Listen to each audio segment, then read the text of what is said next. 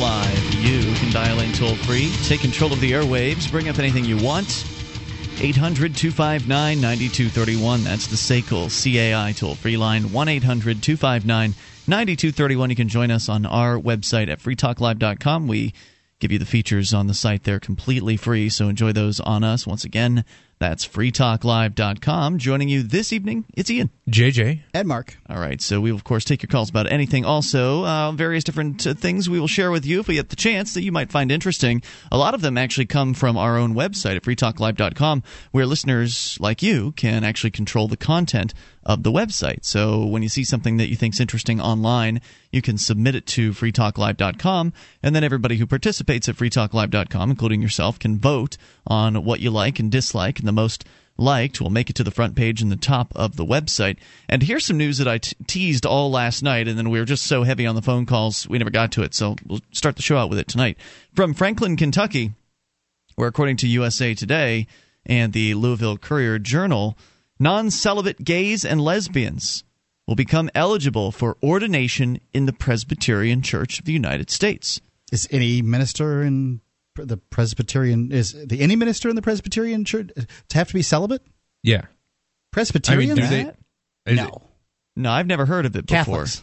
That's it. Uh, following, I think they're just making it clear that it, uh, even if they're not celibate, they'll still be allowed to um, to participate. So, following a ratification of a constitutional amendment that reverses decades of official church policy, the long debated change came late Tuesday when a Minnesota presbytery or regional governing body voted 205 to 56 to ratify an amendment lifting an effective ban on gay ordination in the church constitution. Good for them. Yeah, that's how I felt when I saw this. It was wow. I mean, and it's not even a close vote. 205 to 56. A step forward, I guess. That's not even contentious with a vote like that. You know, I I, I, I get kind of torn over this. Um, you know, to me, the Bible, when I read it, um, and it's been some time, but I've read it multiple times, but it's been some time since I've done so, was pretty clear that. Uh, you know that uh, homosexuality wasn't acceptable. Now I don't know whether that was a cultural thing that was I, actually I consider everything that most things that are in the Bible to be cultural.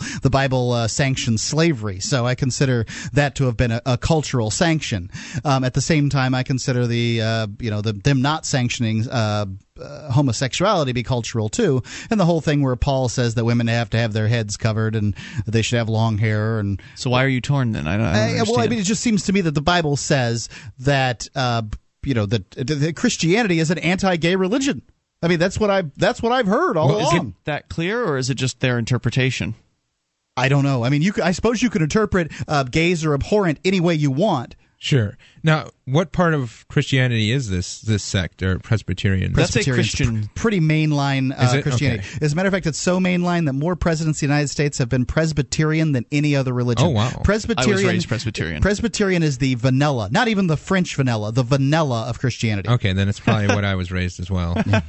You don't even recall. I know I didn't even care. It was just time wasted. So the change set in motion by the denomination's General Assembly in 2010 marked the fourth attempt since the late 1990s to overturn a policy that once had solid grassroots support. But support for the ban had waned in the most recent round of voting in 09 and 08, and numerous presbyteries flipped their votes from opposition to support in the current round of voting. Uh, one co-pastor at a church in Louisville said, "I didn't actually expect to see this for many more years." On, and apparently, she has long supported the change in the policy. The denomination has talked about, prayed about, worked, discussed, discerned for 35 years. She says it feels like an enormous gift and breath of the Spirit. What it means is we're recognizing the gifts and graces of God in more and more people.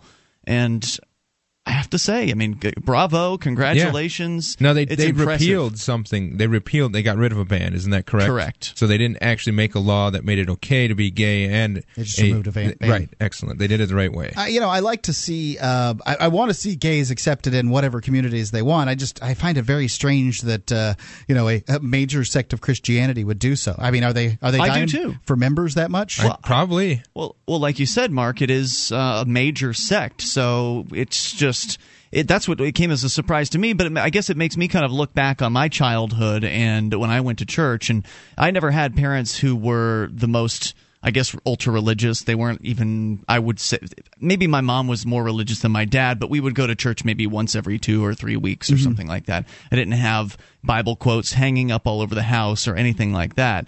And I, obviously, I don't have any real feeling for how religious the rest of the people at, at my church were, or the the parents of the kids that I might have spent time with.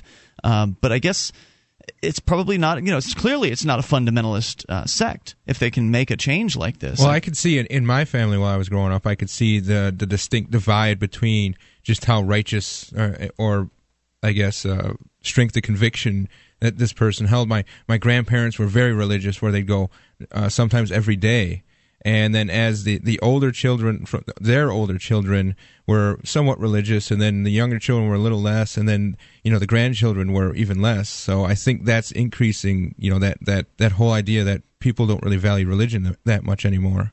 Well now mark kind of touched on that the idea that maybe they're desperate for for members.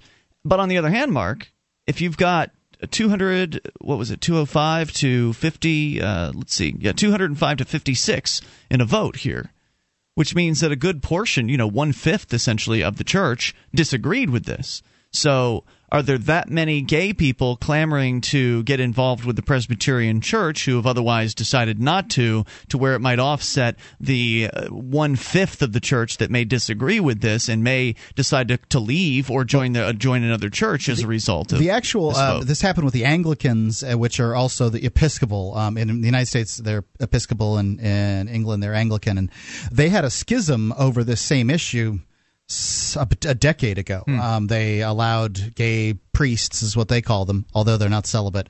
Um, they allowed them, and a portion of the church went one way, and a portion of the church went the other way. So, and the, the church actually split into two churches, that, as I understand it. Um, hmm. You know, not in England, but uh, elsewhere around the world, because it's it was it's big in Africa too. Um, so you know that's my understanding of it. It may very well happen here, but if it's only a fifth, I doubt that it will. Also, there are a lot of people that were raised Christian and want that uh, that ceremony that goes with uh, church. And, exactly, and and they want that's that. what I was thinking. Lives. The whole what how much of this is marriage related, and how much of this is actual uh, religious you know reasons that they're going to go every week and, and do that whole Sunday mass thing, or or is it just to get married in this church to have that that ceremony that that is so I, I guess. Uh, well, this doesn't address icon. marriage. This just addresses the the issue of whether or not they, they can be priests or ministers, whatever they're called. If the they can, church. Uh, if they can be ministers, then likely they can. Uh, the church that somebody will marry them. In Presumably, the right? Presumably, but I don't know if that's addressed. You know, uh, I mean, there's a lot of gay people that want to be involved in a church, um, and I think that they'll be drawn to the Presbyterian Church as a result. I go to to church on a regular basis. It's a Quaker church, and we call it meeting. But um, I go on a regular basis just because I like going to church. I, I my beliefs don't require me to go to a church. Uh, you know, I don't think that I'm any better or worse of a person for going or not going. I just like to go. But I'm sure it has a lot less pageantry than than say the normal vanilla Christianity church, where you have all the chanting and the the bells and organs and and all that stuff going. On. You're talking on. about Quaker Church? Yeah, I'm, I'm oh, saying yeah. the the, uh, yeah contrast. Like that. right, exactly. Quaker, Quaker Church uh, is essentially, at least around here, I, I imagine it's fairly similar in, in a number of places. Uh, is where you sit around in a circle and sit quietly for approximately an hour, and then after that, the silence is broken and there's some level of uh, of discussion. Chit-chat. But there are there are what they call oh gosh, I forget the name of it, but there are there's Quaker li- churches. There's liberal. We are uh, our church is liberal unprogrammed. Um, so there's programmed. Programmed. That's the word. The uh, programmed churches they actually do have some sort of a minister. Correct. Yes. So not all Quaker churches are of the same uh, ilk. Well, that, that, there's also cool. the conservative ones too. Now, what does that mean? The conservative ones are much more, uh, you know, the Bible is what the Bible is. You know, that's the Bible is what the Bible says. Yeah, there's the, no Bible in, even even involved in this particular Quaker church. Uh, some people may bring one or be I never know, read their own, but uh, yeah. Have you seen that happen? I've seen one person bring a New Testament. 800 259 9231. That's the SACL CAI toll free line. You can take control of the airwaves. Uh, maybe you're a Presbyterian and you've got some comments here. You don't have to be a Presbyterian if you'd like to uh, share your thoughts on this news, which I think is, uh, is very good. 800 259 9231. The Presbyterian Church allowing gay ministers. Free Talk Live. I've started playing a new online game. It's called Mine Things. It's a free online mining game created by a free stater. It's all in your browser. There's nothing weird to download. Your little mining robot guy can mine for you 24 7. You don't even need to be logged in. You compete with other players for resources in a capitalist economy. The virtually mined gold demonstrates the concept of sound money and is exchanged between players tax free. They even accept bitcoins. Go to minethings.com and start mining today. It's free. Minethings.com.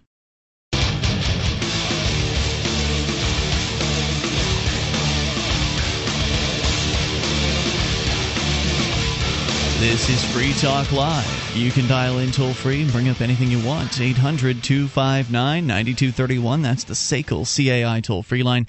You can join us on our website at freetalklive.com and enjoy the features that we have for you there free. So enjoy those again on us, freetalklive.com. Features including our webcam. You can click, you can watch, you can listen, uh, you can interact uh, because our chat room is built into the very same page uh, over there at cam.freetalklive.com. And of course, it's all for free. That's cam.freetalklive.com.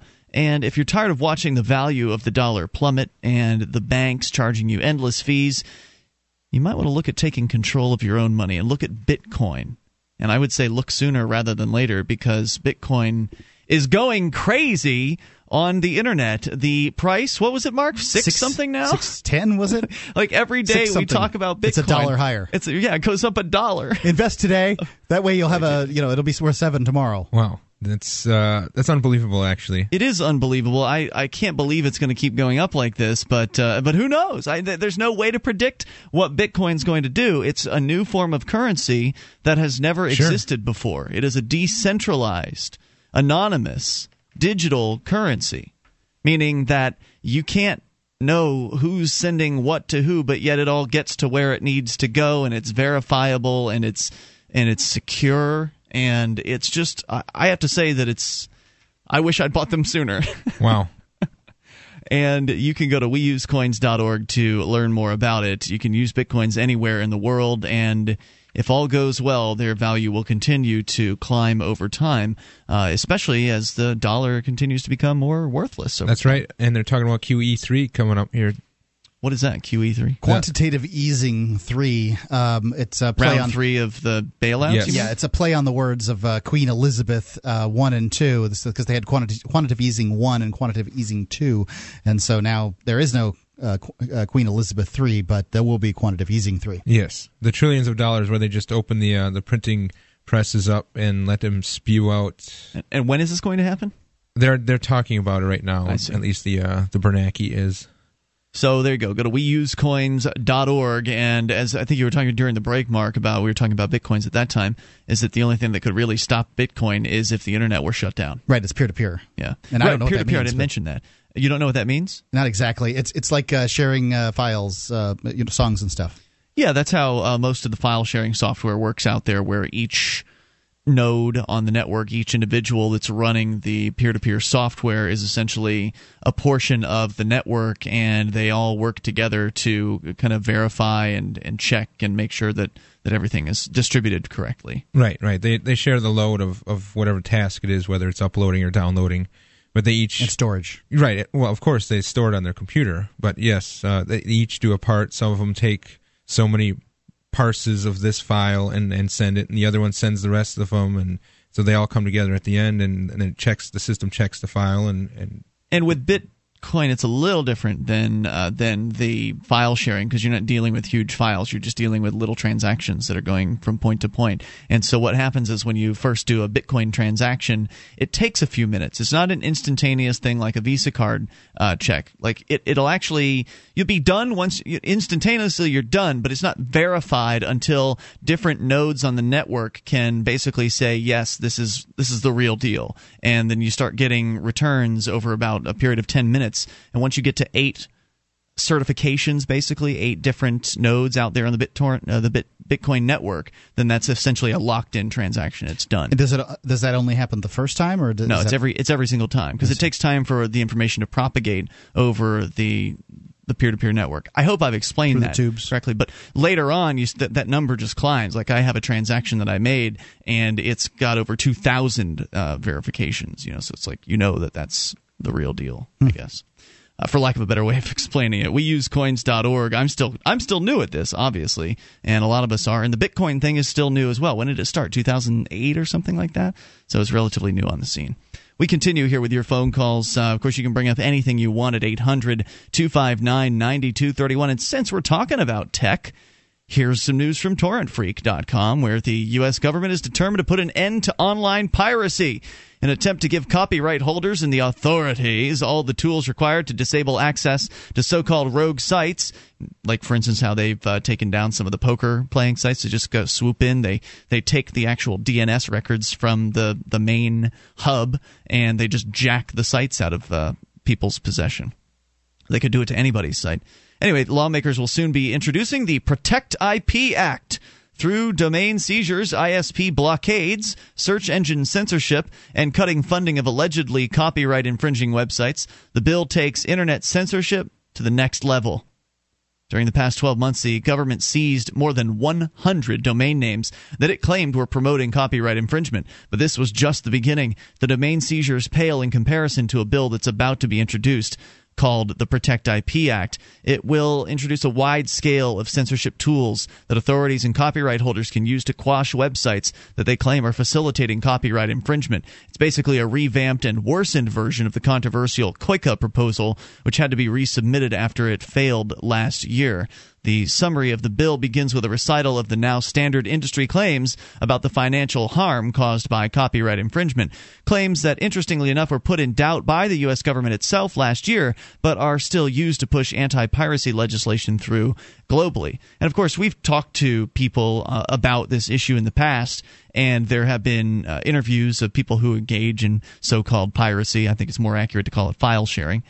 But it's it's the Right, case. piracy is uh, robbery on the open seas. Yeah, it's the case that these people, in many cases, actually utilize the file sharing techniques to introduce themselves to new products that they otherwise would not have introduced themselves, been introduced to, and then they go out and purchase those products because they were exposed to them thanks to the file sharing me- uh, method. Right. The, the suggestion is is that if I go online and I use uh, some you know surreptitious fashion to uh, to uh, download Twisted Sisters, we're not gonna take it because I like the song. That somehow.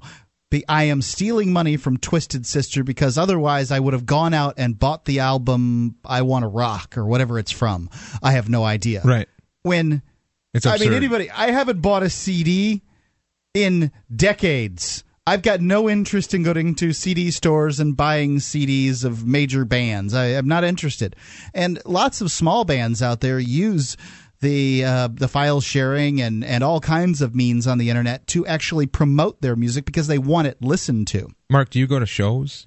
Nope. Concerts? Nope. So you basically just uh, consume uh, music through basically listening to it in personal settings, your car or you're at home or The few that's about times it. The few times that I listen to music, it's going to be something that I've either downloaded on the internet and I couldn't tell you how I've gotten it uh, or not. Um, and you know, I mean, there's there are sites that you can get songs from, and uh, much of the stuff isn't even uh, copyrighted that I know of, or or it's been it's available for download. So it's fairly safe to say radio. you wouldn't have spent any money. I'm not going to spend any money on Right. music. No, no, no. It's just it's difficult for them to show a loss. I mean, that's Yep. what they're claiming. We have a loss in money, but you wouldn't have spent that money anyway, so that loss is completely speculative. I, I think it's just fictional. So we're going to get into a little more detail on what this Protect IP Act actually does here. And of course, the Protect IP actually stands for something. It's an acronym. Uh, we'll explain here in a moment, kind of like Patriot Act. Yeah. One eight hundred Patriot Act. one eight hundred two five nine ninety two thirty one. the SACL CAI toll free line. You can take control of the airwaves, bring up what you want. This is Free Talk Live.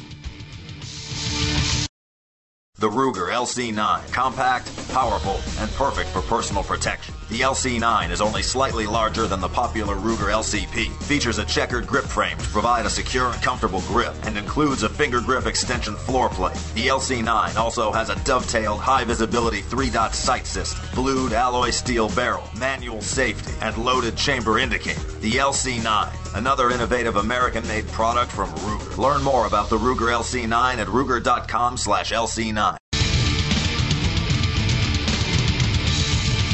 This is Free Talk Live. Dial in toll free and bring up anything you want at 800 259 9231. That's the SACL CAI toll free line. You can join us on our website at freetalklive.com and we give you the features for free. So enjoy those on us. Once again, that's freetalklive.com. We've got a mobile site. You can just go to m.freetalklive.com for quick access to our live streams and podcast. All free, of course. That's m as in mobile dot mobile.freetalklive.com. You can also go to gold.freetalklive.com. We have there some hand picked gold and silver pieces that uh, you can purchase. There are lots of uh, the, all kinds of people are trying to sell you gold and silver these days. You need to you need to check around and see what the best prices are. Gold.freetalklive.com makes that easy for you. We believe it to be some of the best uh, prices on the internet, but hey, you know, shouldn't take our word for it. You should check yourself. Gold.freetalklive.com. Yeah, we talked a lot about money here so far uh, tonight on the show. I, th- I was going to mention this before, it just slipped my mind. Gold and silver, hard metals, value, actual physical, tangible value, something you can store. That's useful. And then Bitcoin, I think, I think hard metals and Bitcoin are a nice little one-two uh, combo if you think about it, because you, on one hand, Bitcoin, there is the chance that you could still, you know, the internet could get shut down, right? There could be nuclear war. we are talking nuclear about nuclear war. uh, we are talking about yeah, nuclear war. I Uh, was saying nuclear for fun. we are talking about uh, here this news about this Protect IP Act They are similar. where the government is going to be attacking and if this thing goes through, and there's no reason why it, it wouldn't, I wouldn't think, uh, because obviously the RIAA and the MPAA and these big industry associations are a lot more influential over the federal government than any of the rest of us. So we'll give you more details here, but clearly the federal government is looking to encroach upon the internet. So nice to have you know a little bit of diversity in your investments to some extent. Well, how difficult is it to buy something over the internet with coins that are in your possession? It's more difficult. Pretty darn. You'd have to you have to mail them and then trust the person's going to send it to you. Right, and then trust the, Trust the the delivery mail. service. Yeah. Right. So uh, the Bit- Uncomfortable. Bitcoin solves all those issues, and it, it's expensive to ship an ounce of silver in the mail. I mean, you're, you're paying quite a bit over spot at that point once you factor in the, the shipping costs. So if you're just buying something for, for cheap, then it just it just doesn't make sense to use uh, to, to use some sort of a value, actual you know silver slash gold online. Nobody has as of yet successfully created there have been attempts, but it hasn't worked. No, no one has successfully created like a Visa card that is actually backed by gold or silver, Which would be awesome. which totally would be awesome. But it requires the problem with that is it requires too much central control, and the Bitcoin doesn't. Bitcoin's completely distributed, completely decentralized. There is no central head office. There's no bank involved. Whereas with a Visa card or a MasterCard or something like that, backed by gold or silver, you've got to have some kind of institution that is running that operation, at least thus far. Maybe and institutions can have their doors kicked in by Yeah. the government that doesn't like uh, you know whatever you're doing. I mean, the government went after the Liberty Dollar, which essentially was just a an organization that was backing their currency up with gold and silver. So let's get back into what the government here is uh, proposing. Somebody in the government is putting this forth the Preventing Real Online Threats to Economic Creativity and Theft of Intellectual Property Act.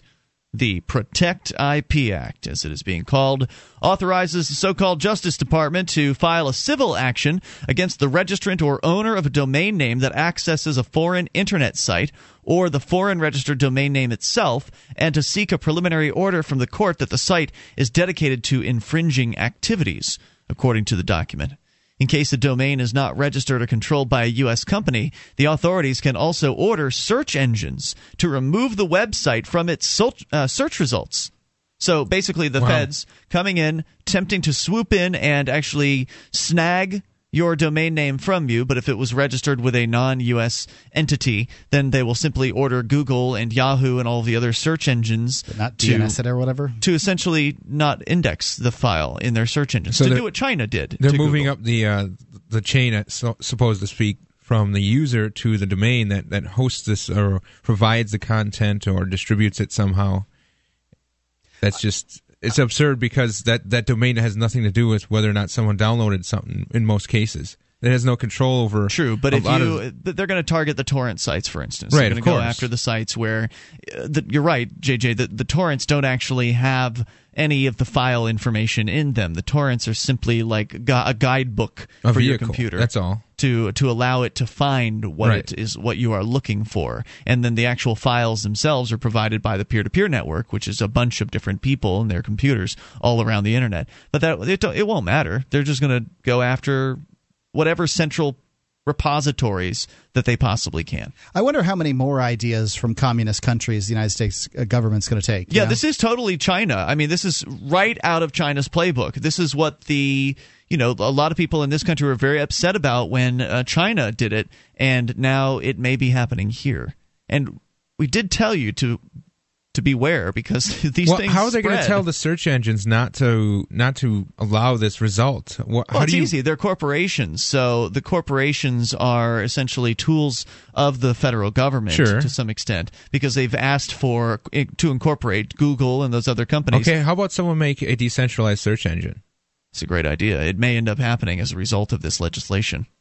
So we'll continue here with a little more detail. Somebody probably has made one, but It'll become more popular in that case with this uh, if this legislation. I know actually- Start Page is uh, private. pr- Startpage.com is Right. private, but uh, you know I don't know that it's it can't be decentralized. So this uh, particular act again will allow the ISPs, excuse me, they'll, they'll not only will they be able to order search engines to remove the website from its search results, they will also be able to order internet search providers, or excuse me, internet service providers to block the website and to order ad networks and payment processors to stop providing services to the website in question. So, a kind of a triple threat, basically, Right. to shut down search results, to shut down the ISP that's uh, that's actually attempting to access these websites, to tell all ISPs, essentially to create a blacklist like Australia has done. So here you go. On one hand, you got what they're doing in China by eliminating search results, like the Chinese Communist government, and then you've got uh, Australia, which has this draconian anti-porn filter that is forced upon everybody. Right, that uh, calls women with uh, small breasts uh, childlike and won't uh, let uh, pictures of them through. I mean, it's really bizarre. So there's that aspect of it, and then also the you know the idea that they're going to go after uh, the payment processors and advertiser networks as well. If the court issues an order against the registrant owner or domain name resulting from a Department of Justice initiated suit, the attorney general is authorized to serve that order on specified U.S. based third parties, including ISPs, payment processors, network providers, and search engines. These third parties would then be required presumably by the pen- penalty of law, by the Right. penalty of punishment, of threat of jail time, financial uh, penalties, etc. And they would be required to take appropriate action to either prevent access to the internet site or cease doing business with the internet site. Although the above is already quite far reaching, the bill also allows for private copyright holders to use some of the same tools as the government. Without due process, copyright holders can obtain a court order to prevent payment providers and ad networks from doing business with sites that allegedly facilitate copyright infringement. How do they ever get around due, uh, a due process? How do they do that? They, just, do it. pretend. They just pretend. It like doesn't the matter to them. It doesn't no, it doesn't matter. They don't care about You're that. right. They Ask don't. those guys sitting in Guantanamo Bay. Yeah. Yeah. Well, Unlike the DOJ, copyright holders cannot obtain orders to block the sites through the inst- uh, for the ISPs or search engines. The summary of the bill doesn't go into the constitutional issues that arise with several of the measures. However, it ensures that the legislation is in the best interest of the public by protecting people from any website that quote endangers the public health. Wow. It's a strange thing to say, isn't You're going to catch a virus from that website. Yeah, how is it that a website could endanger the public health? because if you don't believe their story about intellectual property, you must be mentally ill, and you're going down a very sick, sad road, and we need to intervene. That's one possible explanation. Usually, when you hear the term public, it's code for government.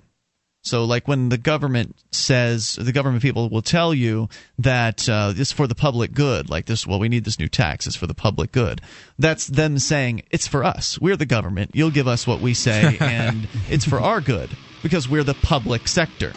But when they use the term public, people think it means, oh, you and I and everybody. We're all the public. That Right, lady right. last night on the, the called in said that we're all the government. She did say that. I don't agree, of course. 800 259 9231. That's the SACL CAI toll free line. We'll certainly keep our eyes on this particular uh, legislation, let you know as it uh, moves ahead, because it's not going to stop here, I'm sure. More coming up. You can take control. It's Free Talk Live. This Your Family Today tip is brought to you by Nesquik. Try Nesquik 4 packs, perfect for lunches and great for kids on the go. Look for it in the juice aisle. Snack time is a great chance to sneak extra calcium into your child's diet without making him feel like he's eating something he doesn't want. Serve up dairy rich foods like smoothies, flavored milk, frozen yogurt, and string cheese. He'll love the treat, and you'll love knowing how good it is for him. For more tips like these, visit us at parenthood.com slash your family today.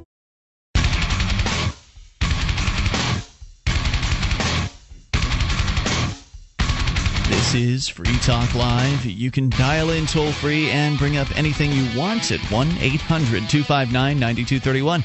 That's the SACL CAI toll free line. You can join us on our website at freetalklive.com. We give you the features on the site there completely free, so enjoy those on us. Once again, that's freetalklive.com. Joining you tonight, it's Ian. JJ. And Mark. And on the website, you will find various features, including the promoting options. You go to promote.freetalklive.com to get a list of things that you can do to help get Free Talk Live on more great radio stations across the country and more ears all across the internet. Go to promote.freetalklive.com to do that. We're talking about this new censorship bill, uh, bill rather, described as draconian uh, by torrentfreak.com where the U.S. government will essentially be able to swoop in, uh, take more domain names, which of course they're already doing. They snatched a, at least 100 uh, domain names in the last 12 months.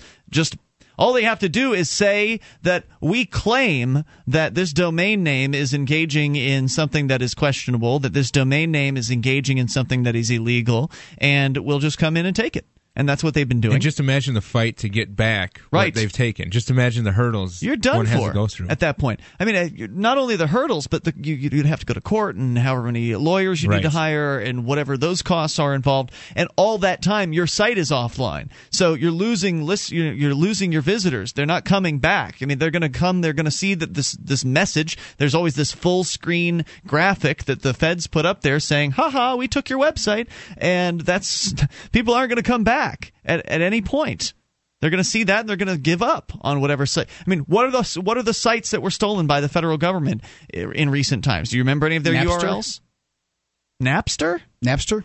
Did I don't think down? so. No, no. Napster shut down. I think at one point due to some sort of a legal issue, and then they reopened. Okay. I believe Napster may still be I around. think, I think it they is, made but a I don't think anybody goes with there. The, the recording industry. Yeah, oh yeah, they sold out for sure. Right. Yeah, Napster's done for as far as its popularity is That's concerned. all the point I was trying to make is no, you know nobody who used to go there goes there anymore. Right, but at no point were they seized. I think is what I'm trying to tell you. Whereas these other sites have been completely seized. Uh, also, there'll be this if this bill goes through, and the claim is that there's an, a lot of support for it in Washington D.C. If this bill goes through, they'll be able to just come in and take out search results from search engines. They'll be able to shut down websites, and they'll be able to bl- order ISPs to block certain websites that may be originating from outside of the United States. Now, if um, this let's let's rewind a little bit back to the cyber war, which happened a few months ago, kind of kicked off a few months ago. We haven't heard much about it since then. Maybe there's still a few things going on. I know that the anonymous uh,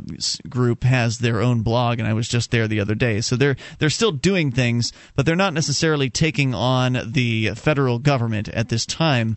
From what I've seen. However, I would hope that the anonymous folks would decide to refocus their efforts on the feds. Aren't they this, infighting at this point? I have no idea. I've heard Anonymous is going after Anonymous. It's it's mostly individuals though. I mean, really, y- you can try to think of them as a group of people, but they're not. Right. There's there's different individuals who have different associations with other individuals, and they work together, and sometimes they don't. when they feel like it, yeah. Right, but I think I think what this is going to create, uh, uh, this trend of internet censorship will create basically the the underground internet and then the the sort of corporate internet. There's the two the two layers. Like the underground, you'll go directly to an IP address.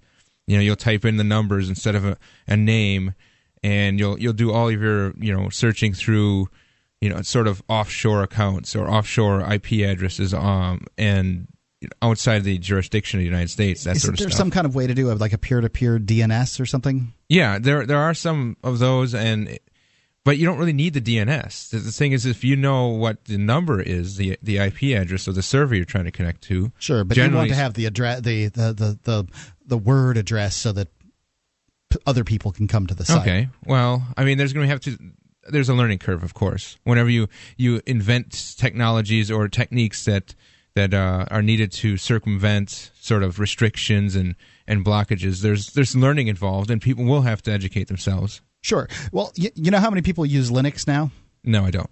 Yeah, neither, but I can tell you it's very few compared to the ones that use Windows, and I suspect that's the kind of uh, the, the kind of adoption that you'd have. the The kind of people that would use Windows would be happy to type in uh, and uh, you know geek out typing in these uh, what is it five digits of uh, two numerals each with a dot in between or six Well, digits? it's four sets, four sets? And then usually there's there's a fifth set if you're going to go to a specific port. okay So um, I'm over here at on anonnews.org, a n o n n e w s.org, which is Anonymous's Right. official centralized website where they they release press uh, releases and such. And apparently they are after a particular government at the moment. Uh, it's the New Zealand government. So uh, and the New Zealand government is introducing and actually has passed a bill called the Copyright Infringing File Sharing Amendment Bill that has been passed, allowing law enforcement to cut off internet access to those accused of piracy. And additionally, the government feels it is acceptable to monitor a user's internet activity. With the help of larger corporations, the government will start logging IP addresses to initiate lawsuits. Any activity, including viewing streaming media via YouTube or other social media sites, could be viewed as an infringement of copyright laws. The press release continues to say that the law is in breach of certain ideals that we Anons hold true, such as internet freedom. This is a step backwards to the internet, a step that does not conform with the ever changing way the internet functions. And so essentially, they are going to target uh, the Parliament NZ website, www.parliament.nz, this coming Saturday with one of their takedown attacks, one of their denial of service uh, attacks, where multiple points from across the world uh, will converge and uh, essentially send thousands upon thousands of uh, million, maybe millions, I don't know how many requests to this particular website, effectively making it inaccessible. A virtual sit-in, basically. Essentially, yeah, it's a digital, right, a digital uh, version of a sit-in. Let's talk to Bill, listening in Oklahoma. Bill, you're on Free Talk Live with Ian, JJ, and Mark. Hello there. Hello, guys. Hey there. I appreciate you taking my call. Go ahead with your Um, thoughts. Well, um, the one thing that disturbs me about this bill uh, is not so much the government's involvement, so to speak, 'cause I kind of figure that's going to happen one way or the other. They're going to they're going to try to to enforce whatever uh, so-called anti-piracy techniques that they they're wanting to to please the big corporations. My problem with the bill is that the big corporations themselves now have once the bill's in, in, enacted will have the ability to do these takedowns. No more will they have to go through the DMCA. The DMCA at this point is mute. They can just go in, claim that uh, a, a piece of footage or an audio soundbite or know, even a blog posting that that cites uh, maybe a a snippet of their articles um, can be grounds for having a site turned off, and that that uh, I think is is well I, I know for a fact that that uh, the the government uh, shouldn't be given uh, corporations this kind of leeway. Um, I've had I've had a problem with that for a long time, and be, being someone that's uh, an entrepreneur or a, a budding entrepreneur who wants to to capitalize on digital media, I, I'm now at a crossroads because now if I put up uh, a website, say a digital radio station, and I decide to play independent music, the RIAA can just whether they they they do business with the artist or the or the um, the label themselves, they can just say one day, hey, you know, you're you're you're streaming copyrighted material and shut me down. And so, where's the incentive of of trying to uh, be an entrepreneur? If, uh, I'm going to get uh, doors slammed in my face. Right, and what about the due process or any kind of process or whatever in, Exactly. in- involved in there- proving the claims and all that? No, no, no. It seems like they're just going to be able to just swoop in and shut things down. Yes, and that's that's the dangerous part. Now, here's some good news, though. Um, I don't know if you touched on this or not, but uh, the people that uh, that brought you the the Pirate Bay are working on a, a side project uh, that are working on uh, decentralized DNS servers. Um, right. Somebody this- touched on that once- earlier. Yeah, uh, I'm looking forward to that technology, and of course, uh, I think it was Rutgers University who, who came up with a uh, secondary a secondary internet uh, option uh, that uh, they rolled out. Uh, I think at the beginning of the year. Uh, of course, it's its, its alpha testing, but uh, it bypasses uh, the standard ways of connecting to the internet. And it, uh, the concept is, is uh, you link up um, computers locally to you uh, like a chain. And once that chain has been uh, uh, filled out, so to speak, you're on the same network, uh, uh, segregated from the the actual huge internet. And so, you know, all these these these rules and regulations, they're not effective. They've proved, been proven ine- ineffective time and time again. We're Right, just going to figure and out we may see more anonymizing services like Tor and I think Freenet or I2P become more popular as well. Thanks for the call tonight. I appreciate hearing from you at 800-259-9231. But it's it's going to be something to where there's always going to be a workaround for whatever these issues are. Yeah. However, It will breed innovation. Oh, Right, it'll It- ble- breed innovation, but only the most technically adept will be able to use these workarounds, certainly in the initial phases, until they can become user friendly, which I don't know how likely that is. Maybe uh, it's it's a questionable situation. I just hope that the anonymous folks actually can shut down the state after they make this move. More coming up. Hour two's on the way. You know the Constitution like the back of your hand. You've read books, listened to podcasts, attended lectures, surfed websites, and watched videos. You've made liberty your life's goal, but something seems to be missing. Stickers from libertystickers.com. Exercise your freedom of speech with the world's most dangerous bumper stickers. That's libertystickers.com. But wait. There's more. You can buy Liberty stickers wholesale. Get them for 99 cents each when you put 100 or more in your shopping cart in any combination. Sell them or give them away. They're great for gun shows, flea markets, fairs, outreach, and more. Earn extra money, promote freedom, and spread the word. Need custom stickers, labels, or decals for your organization or business? Liberty Stickers makes them. Go to libertystickers.com to order or call 877-873-9626. libertystickers.com. The world's most dangerous stickers.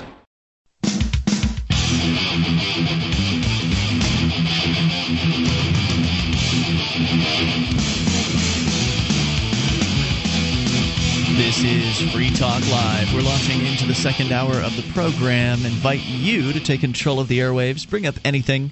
Joining you tonight, it's Ian. JJ? And Mark. 1 800 259 9231. You can join us on our website at freetalklive.com and enjoy the features that we give to you there for free. So, uh, again, head on over there, get interactive. You can actually create the content of the site. You can submit different things that you find online that you think are interesting, and then other listeners will vote, and you can vote on things. And the most voted up, make it to the front page and the top of the site, which I don't think any other talk radio shows let you do, and I don't think many other talk shows have the free website option either. So go and enjoy over at Free Talk Live dot com you can of course take control here 800-259-9231 now mark you had mentioned something about the housing market having a real tough time and if you want to get that information up and ready to go that you do have that Yeah. all right fantastic so what's the what's the detail there Professionals around here, we got the stuff ready to go. The housing market just had its worst quarter since 2008. This is according to businessinsider.com.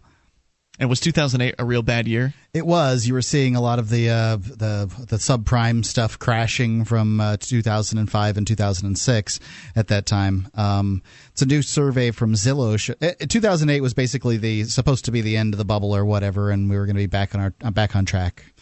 not so much huh New survey from Zillow shows the U.S. just had its worst quarter for home sales since 2008.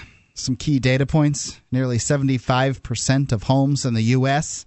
lost value from Q1 2010 to Q1 2011. That means your home, if you're listening to me, likely. yep 75% of homes, I mean, just think about it. Weren't prices inflated? I mean, wasn't that the idea anyway? Prices were inflated in 2010. No, Last year? overall, overall, since since uh, what the beginning of uh, the millennia. I have a difficult time uh, imagining the prices. I don't know. From the beginning of the millennia, it's hard to say. I, I've got to say that we're at this point. A lot of houses, at least in my experience, are probably down near the end of the millennia prices. And I mean, they're really getting kicked in the teeth. You mean the low end? When you say they're down near the end of the millennia prices, I the don't prices. what Okay, um, what I mean is, is the same price that they were in 1999, 2000, Is what they are 2001 is what they are now. Right. That was my point, though. That that there was this peak in pricing, and that the the peak was unsustainable, and no one wanted to buy them anymore because it was just Well, they- crazy. Have they printed a bunch of dollars since uh, 20 the 2001? oh yeah, they printed Should a lot of houses dollars. then be worth more than they were in 20, 2001? the house itself, or the number of dollars it takes to buy the house? The number of dollars that it takes to buy the house. The Yes, house that- actually should that- depreciate. Exactly. The house should should depreciate. But yes, you're right. The number of dollars it takes is increased. But at the same time, I think that the actual value of homes was artificially increased to. It was to at one point. I think we're. I, I personally, and this is just a just my personal belief. My personal belief we are below whatever that point was that Okay. they. no, should I, I can at. definitely see that. Yeah, But I don't know. You know what? I don't know if they're going to continue to go down. the th- The fact is, households have shrank. There are fewer households than there were in 2005 or whatever Now, because why is people, that? people are living. Mom, mom is living with the children, or the children are living with dad Okay. and mom. Right, we saw that a, a significant amount of college kids that are freshly graduated are now moving back in with mom and dad. they weren't even counted, I suspect, as households. So th- what this is a situation is, you know, the. Households that were counted combining essentially. husband and wife and kids moving in with grandma and grandpa. Hmm. I mean, that's what I'm talking about as far as household shrinking. It's happening all over. And which means that there's more supply in the market of houses and less demand, right? Right. I mean, there's a bunch of empty houses. The only way to handle the, the, the housing economy, which, by the way, is the whole economy, is to create more people that have a demand. But you've got these anti immigration zealots out there that don't want to see more people coming into the country. They're stealing our jobs. Of course, they don't realize these people eat food, drive cars, and do all the things that other people do. So they actually create jobs and they're coming over. I- you know, the, all the all the military people. You keep on shoving people into the military. They don't need housing anymore because they're outside of the country, living in tents in Afghanistan and Iraq and wherever, Or on a military base. or on military bases Exactly. around the world. And of course, there's a lot of housing out there because of the you know the the, the glory days, if you will, of the housing market, where right where a bunch of people were throwing money into houses, Right. figuring they'd be able to flip them, uh, and for a while that worked, and then all of a sudden, not so much. Foreclosure resales hit a brand new high, representing 23.7 percent. A foreclosure resale. Now, is that where one bank sells a foreclosure to another bank? What is a foreclosure resale? I th- think that it's a foreclosure resale is just when they sell a house that has been foreclosed upon. I see. Um, meanwhile, the supply of distressed homes continue to be massive. Two million homes are in the foreclosure process, with another 1.5 seriously delinquent. So That's a lot of damn houses. There's a lot of houses out there. That's a lot of houses. So wait, two million. What was that? Two million are in the foreclosure process, Uh, th- and another 1.5 is coming right, that it's, direction. it's so what they're saying is pr- house housing prices are going to continue to fall. right because if there are, can you read that phrase one more time for me? Two million and one 1.5. Meanwhile, the supply of distressed homes uh, continue to be massive. Two million houses are in foreclosure process, with another 1.5 seriously delinquent. Meaning how many of the people who are in that 1.5 million homes will end up having foreclosures happen. If they're seriously delinquent, that means they're way behind in Yep. payments. Very unlikely they're going to be able to get above water at any point, and they are going to have their house taken from them. And if that happens, then that means let's just say let's say half a million of the 1.5 million actually end up paying off enough to keep their house from being foreclosed. So let's just say a million Another million? going into foreclosure. You're increasing the size of the foreclosure market at that point by 50% Yep. That many more houses going into foreclosure. Who wants to buy a regular market priced house when they can? If you're going to buy, if you're a buyer in the housing market right now, it's good to be a buyer, no doubt about it at this time. And of course, if things keep getting worse, it'll be better to be a buyer. But why would you want to buy a house that's sold by an individual at full value when you can get one from a bank for next to nothing? It means that the other houses will have to come down in price as well. Indeed, a foreclosed, uh, you know, house, uh, a house that's Non-foreclosed yeah, houses. uh, right? A foreclosure resale is uh, will drag down the prices of regular houses. Right. Although the regular houses do have some uh, some unique unique selling propositions. They are uh, generally houses that look lived in will sell for a little more than houses that are vacant. Um, houses that are ready to move in. Many foreclosed houses have uh, you know they, they've got plywood on the windows and, and things like that. Oh, no They've- doubt. Yeah, they've been broken into. They've been squatted in. Yeah, uh, copper's been stolen, that right, kind of thing. all kinds sure. of stuff There's usually a lot of work that needs to be done. Uh, JJ, I just uh, see a, a graph here that says that housing prices are apparently at 2003 uh, rates. I Hmm. my experience in Sarasota is it is it's more like 1998 Yeah. rates. Um, but right that's you know, kind of what i was i was explaining was that people see it coming down people have understood that housing prices are, have been coming down for a while and it's sort of this trend i don't see why it's a surprise that they continue to go down that's my whole point is but, but I mean the housing it prices should be news that housing prices are coming down. It should be like, well, yes, that's exactly what we expect to happen in a place where no one is buying houses. everybody thinks that they've hit the bottom. But that's right. That's what we might expect as people who are observing this. But yeah, there's this there's this mentality out there that the recession's over, everybody, Right. Okay. all is well. You know, we're just we're right. We're just at the bottom of the uh, the, the the loop here. We're going to come back around, and everything's going to be going up here from here on out. right, and then the thumbs up. Right, Yeah, and it's just not playing out that way. no, So very interesting. Thanks It- for sharing that. Yeah, it's it, I you know I think more people are going to more households are going to shrink. More people are going to live together, Yeah. and you know I they're going to I, I, I just see houses getting bulldozed and stuff at some point. I don't see what else you're going to do. Certainly, if you're up here in uh, you know the Northeast, who wants to pay to heat uh, a husk of a house? Who, oh who wants to do yeah, that? and and definitely that that is a big part of maintaining a fore- foreclosed house, especially in the north. Right, ongoing costs of maintenance. Yeah, you're right, Mark. At some point, it's just going to be worth it to just say, screw it, let's raze that house and clear the land. Plus, commercial real estate, they're they're predicting um, that commercial like malls and stuff like that, strip malls, etc. Right, the commercial real estate's uh, that that that bubble hasn't hit yet. Also, they're talking about high end real estate is uh, on its way down too. Wait a minute, the commercial real estate bubble hasn't hit yet. I don't know if you looked around this town here in Keene, New Hampshire. There are all kinds of empty, totally vacant commercials. rentals. Right, they That's are rentals. people that own them. You see, the, the the bubble doesn't hit until the owners say, "I can't handle this anymore. Foreclose on my mall." Wow, yeah. 1 800 259 9231. That's I mean, the, the- SACL CAI toll free line. The U.S. economy still has some teeth in it, and it's still and they're still waiting to get kicked out. More coming up here. 800 259 9231. Your thoughts on a housing market? Certainly welcome to share those. You can also bring up anything you want. Plus, we'll tell you about a man who served the government overseas and was then killed by it when he got back home. More coming up. Free Talk Live. MemoryDealers.com offers the world's largest selection of discounted optical transceivers, including SFPs, GBICs, XFPs, XENPAKs, and X2s that are 100% compatible with all major networking equipment manufacturers, including Cisco, 3Com, Foundry, Alcatel, and HP, at up to 99% off list price. Memory Dealers can also offer customized solutions for your transceiver requirements, including private labeling. Memory Dealers is your trusted source for all your networking and telecom accessory needs, in stock and ready to ship via overnight delivery. MemoryDealers.com.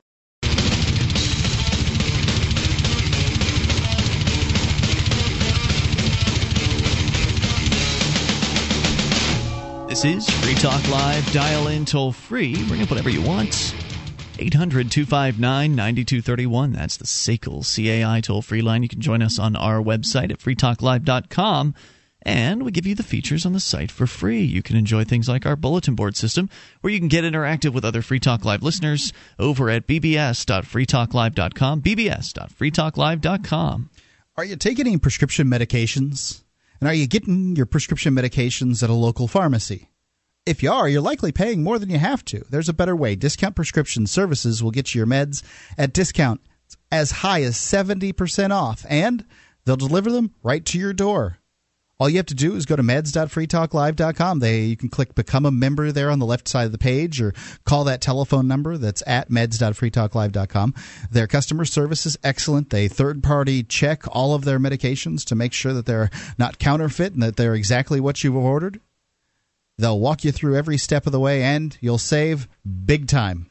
It's meds.freetalklive.com. It doesn't matter whether it's your uh, you know depression medications or the, the, if you're taking the pill or if it's your Viagra medication. It's meds.freetalklive.com. Let's continue here. Take your phone calls about what you want. David is listening in Indy to WXNT. Hello, David. David in Indy. You're on the air. Hey, yeah, I just wanted to call and see if you guys had seen the article. I think it was uh, Business Weekly that said that the White House was pressuring lenders uh, to approve more subprime loans again. And uh, isn't that kind of the problem that we had when Clinton started doing that in '98 and Bush continued it all through Yeah. his administration? Can you define what a subprime loan is for those that aren't aware? Anybody? Oh, I, I thought that the caller was going to do it. A subprime loan is uh, uh, the scabs, the people who have bad credit.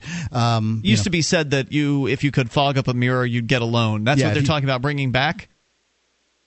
Right, right. That's what that's what the article said. And I mean, you, you'd think after this long that people would start to catch on that if you give a loan to somebody that can't afford it, then they're not going to pay it back, and we're going to end up in the same problem that we are already in. Okay, well, I, I, I I'm of two minds on this. Uh, one, uh, and most importantly, the government screws up everything it touches, so this is a bad idea.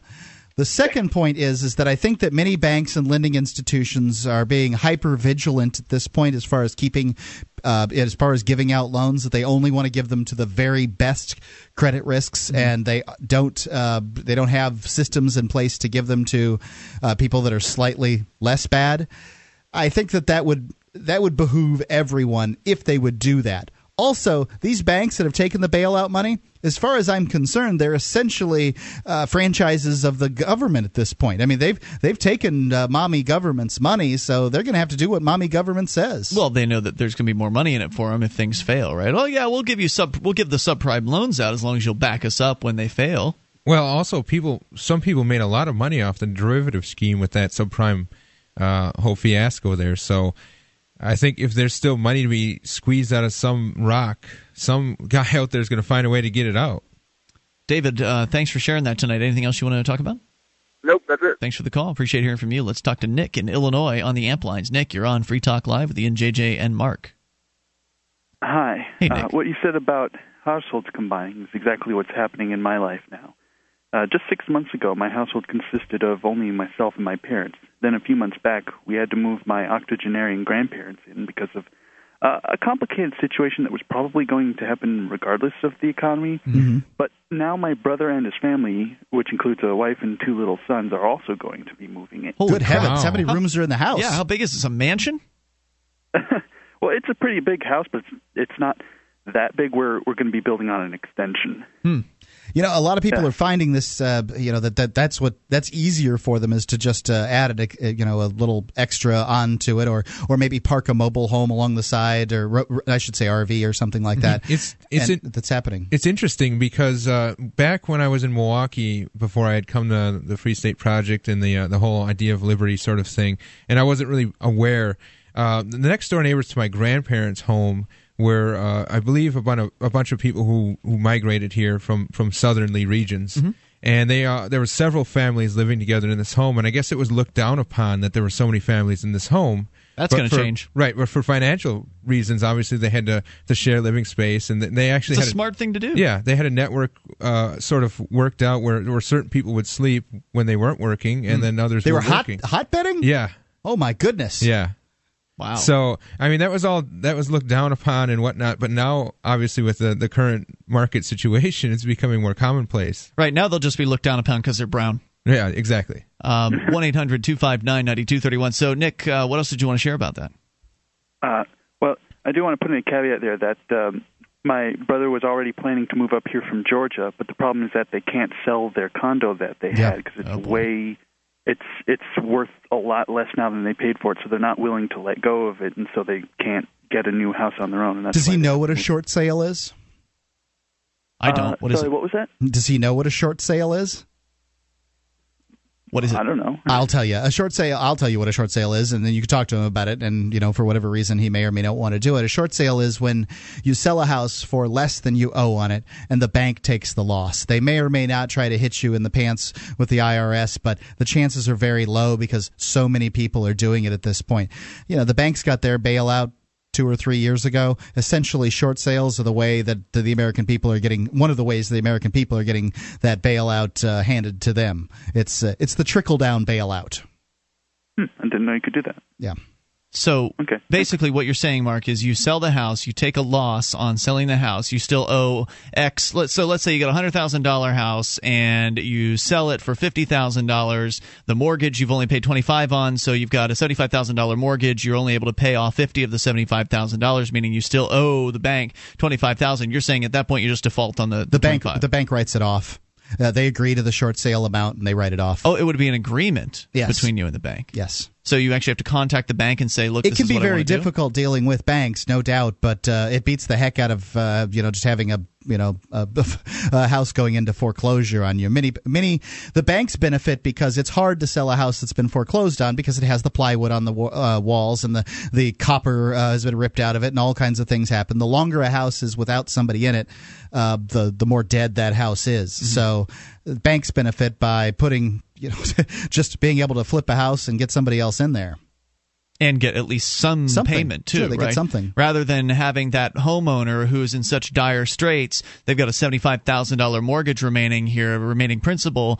They're in so much dire straits that uh, they just have to leave the house because they just can't afford to live there anymore. Then the bank has to foreclose, having seventy-five thousand dollars owed to it. Whereas if the homeowner sells it, maybe they can get fifty out of it. The bank can then get get at least the fifty out, and then proceed to sell it for whatever. The, at that flank, point. the banks could be very ponderous in Or doing this, though. It happened to a, a friend of mine in Florida. Um, it was actually uh, th- th- he had an offer for a short sale that would have been ten thousand dollars more than the one the bank finally went ahead with because the the banks just drag their feet. They just don't know, Right. you know, they just can't get out of their own way. Nick, thanks for the call tonight. Appreciate hearing from you. Probably not an uncommon story of people combining households because it just makes more sense. And if you're going to do, like he said, the, expand the house, do an add-on, an extension to that one house, that makes a lot more sense cost cost-wise than trying to keep two separate households going and whatever costs are involved in continuing to do that. Because if you've got one household, you only have to pay to air condition one house. Yep. The extra, Right. you know, the extra space on that house isn't going to be a huge addition in comparison to air conditioning two houses or heating two houses, etc. 800 259 9231, the SACL CAI toll free line. And of course, the more people together split the bills makes it a cheaper living situation. It's Free Talk Live. Are you looking for camping, hunting, or shooting gear? ManVentureOutpost.com carries knives, ammunition, scopes, binoculars, laser sights, fish finders, and boating equipment from manufacturers like Aimpoint, Bushnell, Otterbox, Crimson Trace, Ka-Bar, Remington, Streamlight, Winchester, and more. ManVentureOutpost.com. Family owned and members of the Better Business Bureau. Prices so low, some can't be advertised. Get an additional 5% off with coupon code FTL. Get it quick. Get it from ManVentureOutpost.com.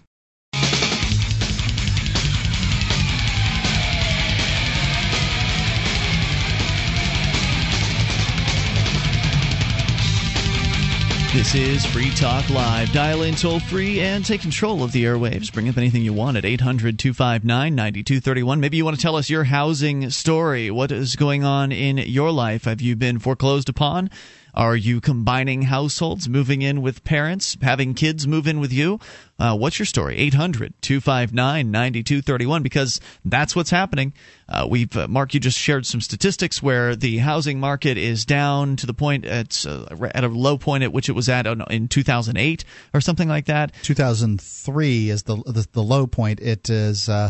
Uh, let me let me see here. It's the No, 2003 was the peak. just had its worst quarter since 2008. Right. Um, the prices of houses. No, 2006 was the peak. Really? So uh, prices are back to where they were on average, on a national average, about where they were in 2003. 06 could not have been the peak. June. Really? 2006 was the peak. Wow. The bu- bubble burst, but people it takes people a while to figure it out. The the the commercial real estate bubble has burst and people don't know it.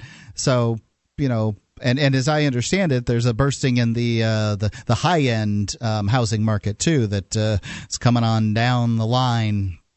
I mean, housing in the United States is it's just it's I don't know. It, there's a real there's a real problem coming, folks. Right, and then you've got the extra. You've got two. What was it? Two million foreclosures available. You know, basically going through the process right now. You got maybe another one or 1.5 million that could be coming to dilute the foreclosure market and the general sale market even further. Meaning prices are going to continue to likely tumble. And as you say, the commercial uh, real estate has yet to really hit hard. So on top of all that, uh, JJ, you were talking about during the break some of the spending habits of uh, people in this in this culture. Yeah, just the the consumeristic lifestyle that has been propagated through the media and through all different forms of uh, like lifestyle sort of issues. Um, I think that is that is the core problem with what's going on in all of this is that people are consuming blindly for the most part. They are they are largely unconscious of, of what's going on around them, save for their their life details, their job, their their immediate family, their immediate surroundings. They're they're oblivious to what the government's doing or what what anything is is really going on. And I think that is is partially a massive massive problem that that is still still going on because people don't aren't paying attention to any of this stuff that's going on. The the housing market, sure, people feel the crunch, but they don't know where to look. They don't know why. They don't. It's not like they're they're looking to solve the problem or they're looking for that solution or they're What looking to understand. solution? No, that's that's it's not. It's, it has nothing to do with that. You can't you can't answer the question. Uh, you know, if you don't know what the question is, right? Well, they're not even looking for the question.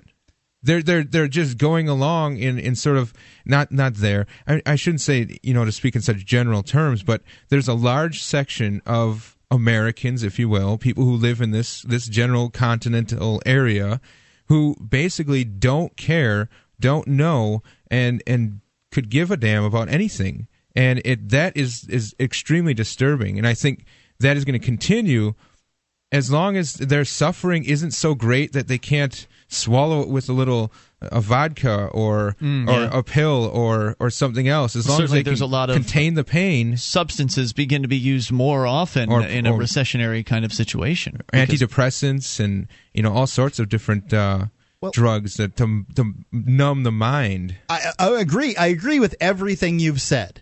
However, the fact is that um, generally, when it comes to you know human beings, uh, the way our economy is set up is uh, there's a specialization of labor.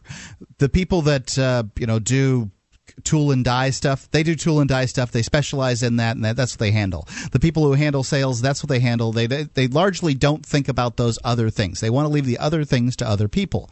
Well our economy is based on debt. So that's no surprise that uh, what was it? I think it was 2004 2005 that there was actually more money that americans owed more money than they made I see. I, I disagree. I don't think our economy is based on debt. I think our economy is based on blind consuming. No, no. no. Our economy, when I'm saying our economy debt. is based on debt, it is in fact based on debt because the Treasury writes, uh, you know, the Right. No, I I understand all that that jargon and and stuff, and you know that's cool and all.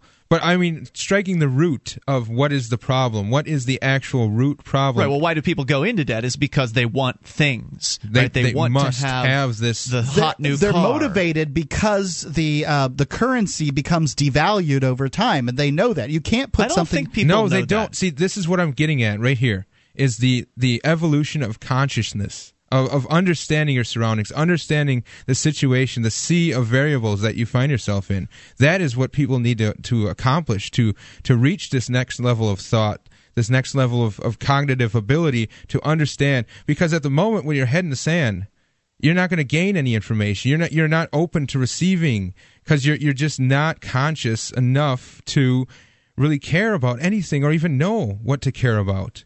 And it's it's difficult for the person to sort of know what to do. I mean, we all carry debt. There's a cost of money out there. Um, I mean, do you really want to be rushing to pay off your house right now when the value of houses are diminishing?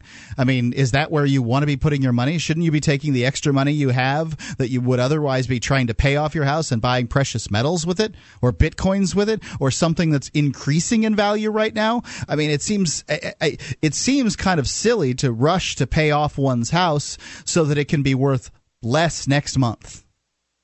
Yeah, I see. You've always made that argument, Mark, and I still don't feel bad that I paid off my house. I, I I understand where you it makes it it makes it less complicated. It's a nice simple solution, but I'm not sure that it's the best one.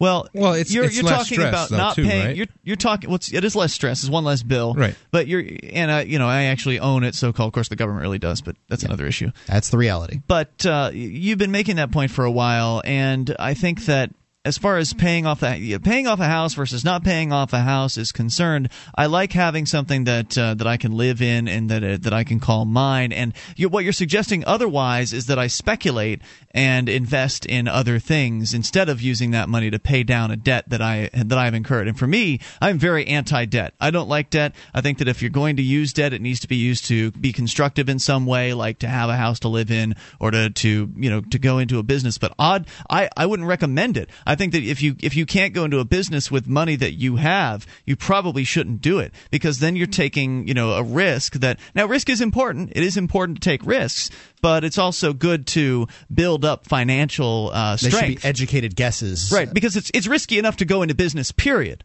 Like just to have an idea and to to put it out there and to create a product or a service. Good ideas its- fail all the time. Right, that on its own is risky. To add on top of that, taking on debt on top of the already existing risk of whether or not your business is going to succeed, because then if your business doesn't succeed, you're still stuck holding the bill at that point. And so I'm with uh, JJ, and I'm actually kind of agreeing with that JJ I kind of is- agree with both of you on this, in that debt is a huge problem.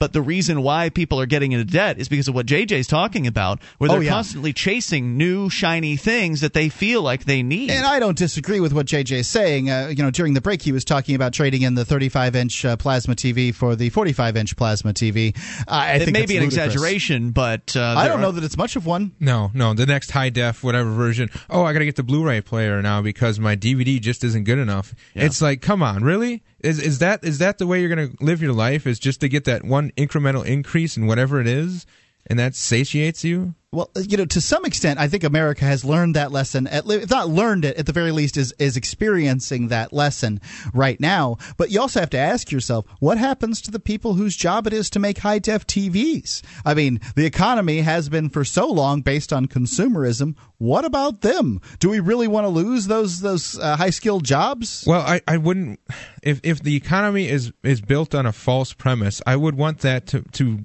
to fall apart, to to be broken apart and to build the economy on a, a solid real premise like manufacturing or production or creating something. That's what I'd rather see. Instead of just trying to prop this one up because it's the only one we have, why do that if it's a failing if it's if it's failed to begin with, if it's dead? the, the the people making the TVs, Mark, by the way, don't live around here. Some of them do, right? No, No, no. all in not, China? not a single No. one. Okay. No television set that I know of is made in the United States, so called. 800 259 9231. That's the SACL CAI toll free line. And I'm not going to be concerned with who with what jobs happen out there as far as my spending habits are concerned. I'm only concerned with the bottom line and how much I make versus how much is going out. 1 800 259 9231. That's the SACL CAI toll free line. You can bring up anything. This is Free Talk Live. As a smoker, you know traditional cigarettes are unhealthy, and the taxes feed the very beast stealing your freedom to smoke. That's why the Vapor Station offers an assortment of electronic cigarette kits. Each rechargeable, refillable kit is an effective, affordable alternative to smoking. No combustion, no tar, no foul lingering odors, and no smoke, secondhand or otherwise. Just inhale pure enjoyment and exhale vapor. Take a puff just about anywhere without getting hassled. Get your e cigarette kit now at vaporstation.com.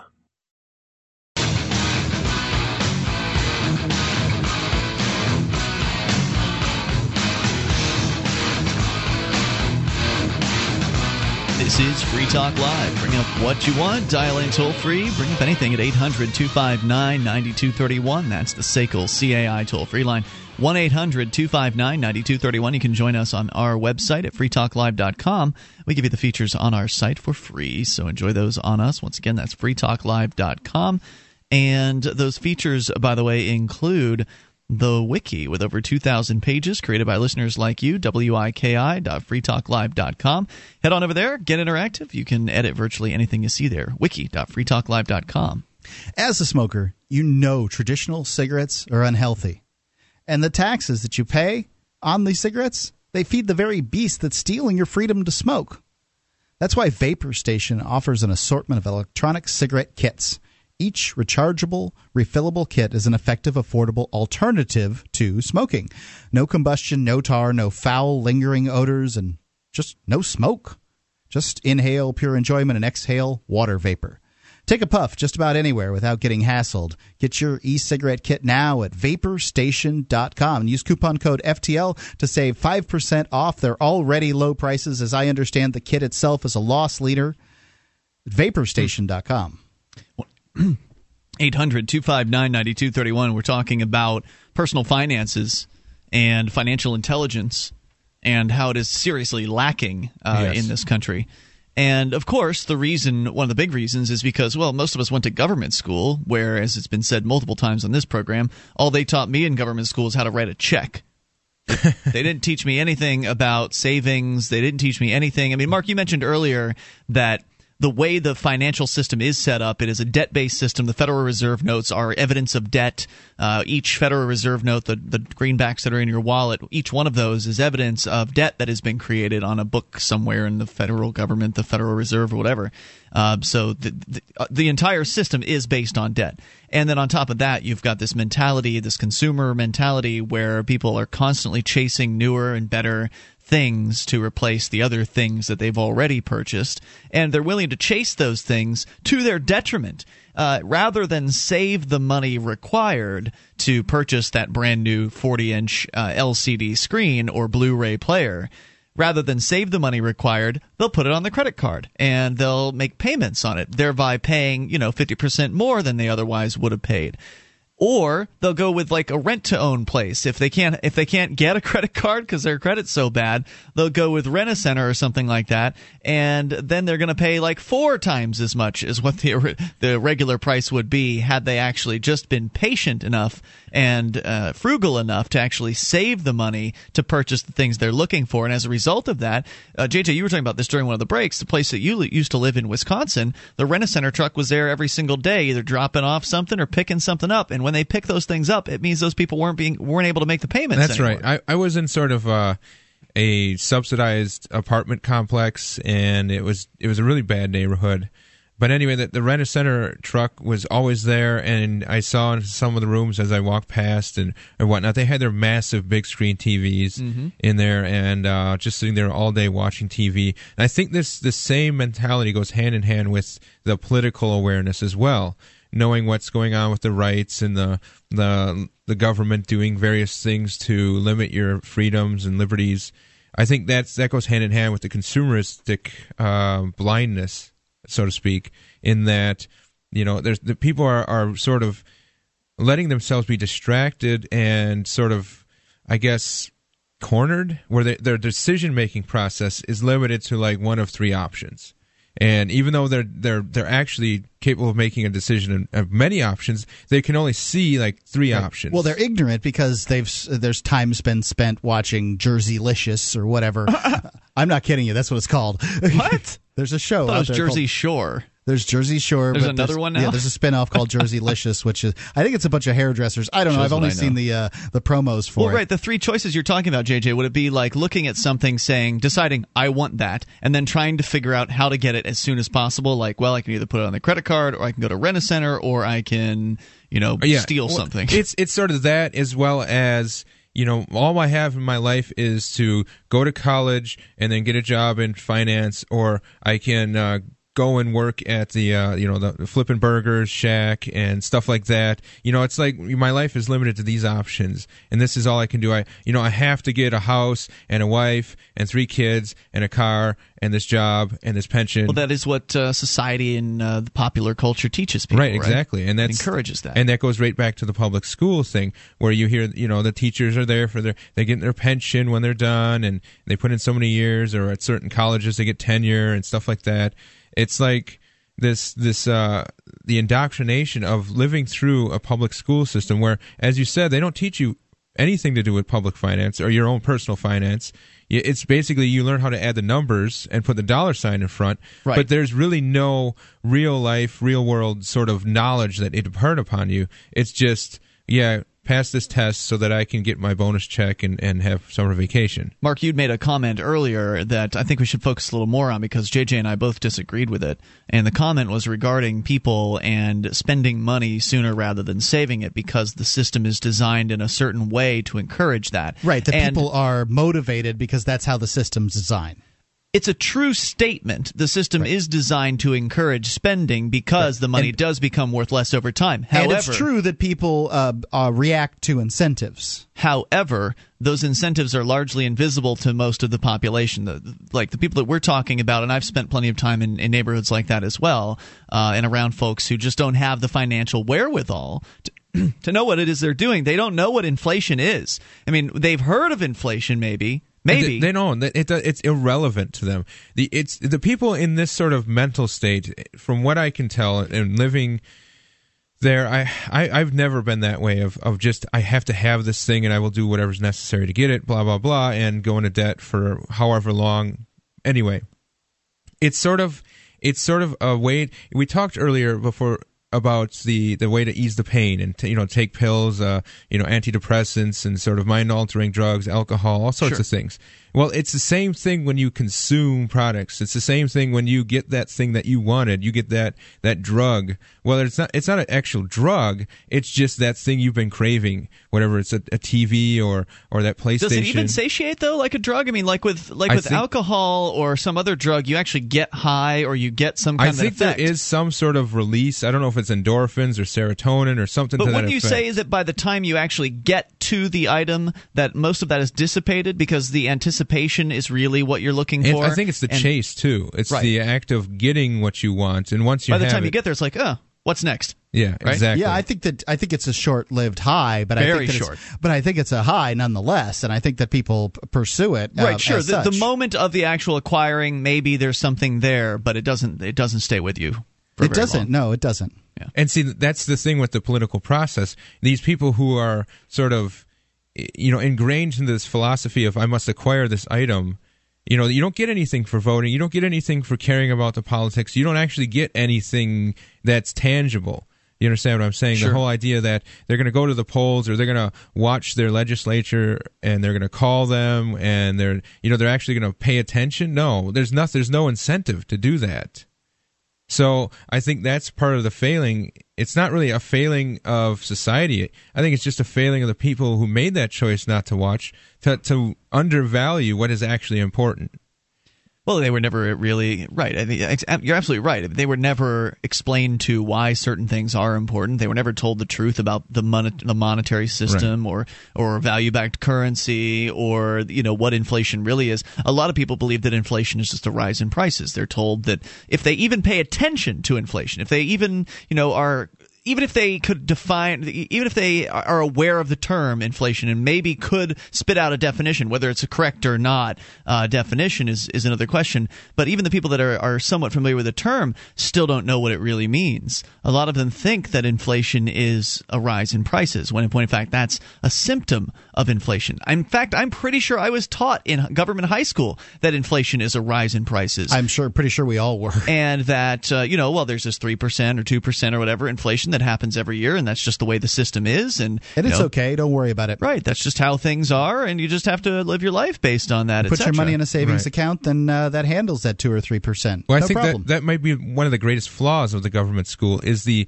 the corrupted value system that it imparts upon the students, and, and the idea that that you value certain things so much more than they, they ought to be, and you totally neglect the things that are actually important. And and this it, it goes on every day, and there are there are plen- plenty of students who you know that want to get out that want to actually learn different ways to to actually teach themselves or to gather knowledge that's important to them but they don't have a way out your toll free number here 800-259-9231 maybe you want to tell us your story what what was it that you were taught that you discovered maybe the hard way absolutely wasn't the case 800-259-9231 uh, you can take control of the airwaves. I mean, there's a talk show host whose his whole show is dedicated to helping people get out of debt. It's such a huge problem. More on the way. You can take control. This is Free Talk Live. Are you ready to explore New Hampshire, meet more than a thousand freedom loving friends, and experience the free market in action? You can do all of these things and more at the Free State Project's 2011 Porcupine Freedom Festival at Rogers Campground in beautiful Lancaster, New Hampshire. PorcFest has games, hikes, live music, dance parties, fun activities for kids, and even state free weddings. And of course, PorcFest features the famous Agora Valley, where the free market thrives. You won't want to miss speakers like Stefan Molyneux and J. Neil Schulman, but the best part of PorcFest is being surrounded by more than a thousand like-minded, freedom-loving friends. The fun begins on June 20th, 2011, and doesn't stop until the 26th. PorcFest 2011 is the biggest liberty-oriented event in the world. This year, you can be a part of it. Don't miss out. Visit porcfest.com today. That's P O R C F E S T dot com. Use coupon code FreeTalkLive, all one word, for 20% off.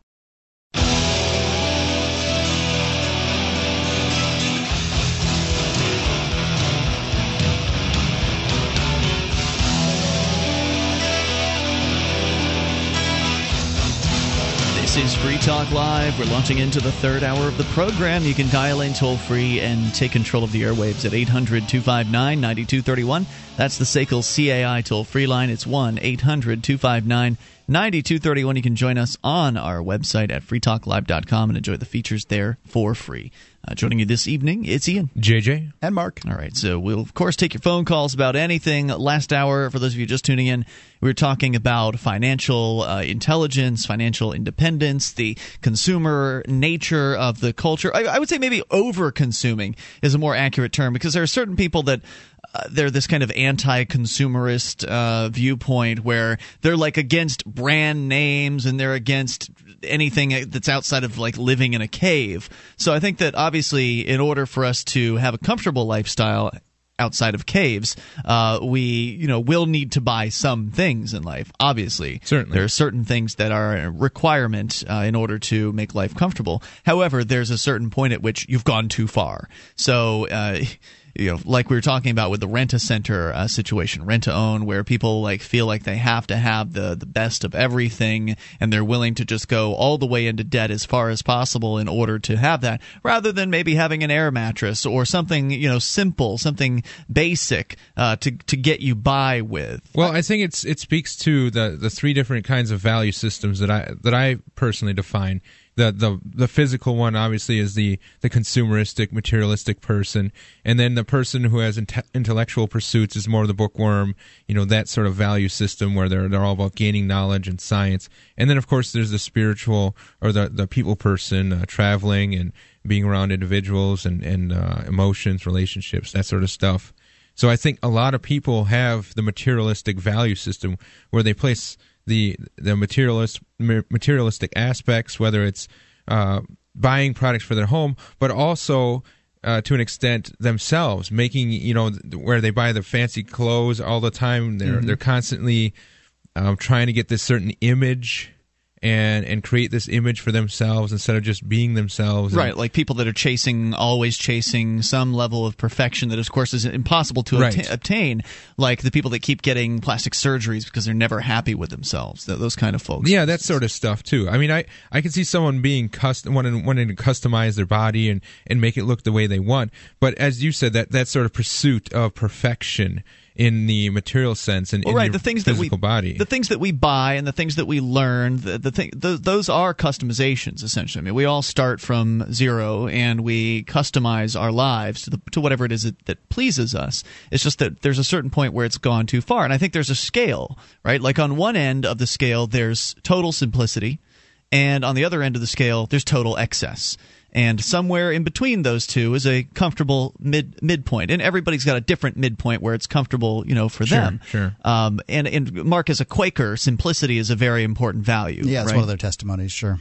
And and I before I found out about Quakerism, it was always important to me to not have a bunch of stuff, to not be overloaded with a bunch of clutter uh, in my life. If for if for any other reason that there's just I don't like having a bunch of crap around, I have to dig through to find things or whatever. I, I like having just a certain number of things where I know where everything is, and even now I still can't tell you where everything you know, is. when I would when I made the move to uh to, to New Hampshire from Wisconsin, you know, I went through that thing where I basically moved with this really small car, and whatever I could fit in the car, that's what I kept. Mhm. And so I had to do this process of getting rid of all my other stuff, and basically it was some furniture and some, you know, basically large items that you're not going to carry across country.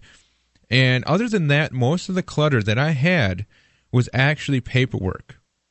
I'm talking about W twos, paycheck stubs, tax files, uh, you know, Crap uh, the government makes you keep. right, credit card stubs, and and uh, bank bank transaction statements, all that stuff that that basically they're like, don't don't throw it out. They'll get your information and hold on to it because if the IRS ever comes calling, you know they're going to want to see these documents and all that sort of stuff.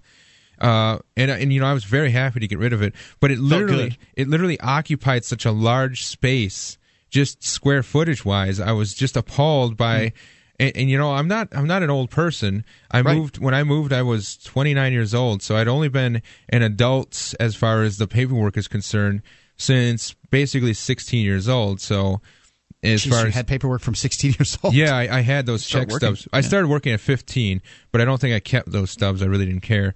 But um, you know, 16, I got a, a more firm job. But anyway, that that stuff there that you you are sp- said to place such value in it, and that people, you know, basically scare you into keeping because of the IRS, the threat of someone coming and checking your paperwork. You know, and before you know it, you're keeping uh, all kinds of things. And then if you're raised in a home where you've got uh, maybe parents that are of a certain collecting mindset, not maybe not necessarily hoarding, but but collecting. Like hoarding is on the extreme level of the excess Sure, you know, sure. spectrum that I was talking about. But there's also just the fact that humans, for whatever reason, have a tendency, at least in our culture, to fill spaces because we're so wealthy. Uh, you know, collectively, th- those people in this country, in the Western world, are very, very wealthy. Obviously, if you're in you know the middle of uh, Africa where there's not much around and not much wealth around, then you're not going to be filling your spaces. I don't think too effectively because you just don't have as much to uh, to spend and, on those things.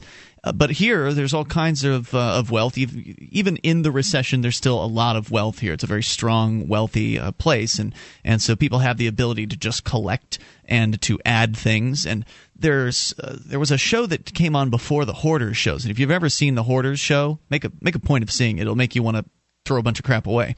um, at least that's what it does to me.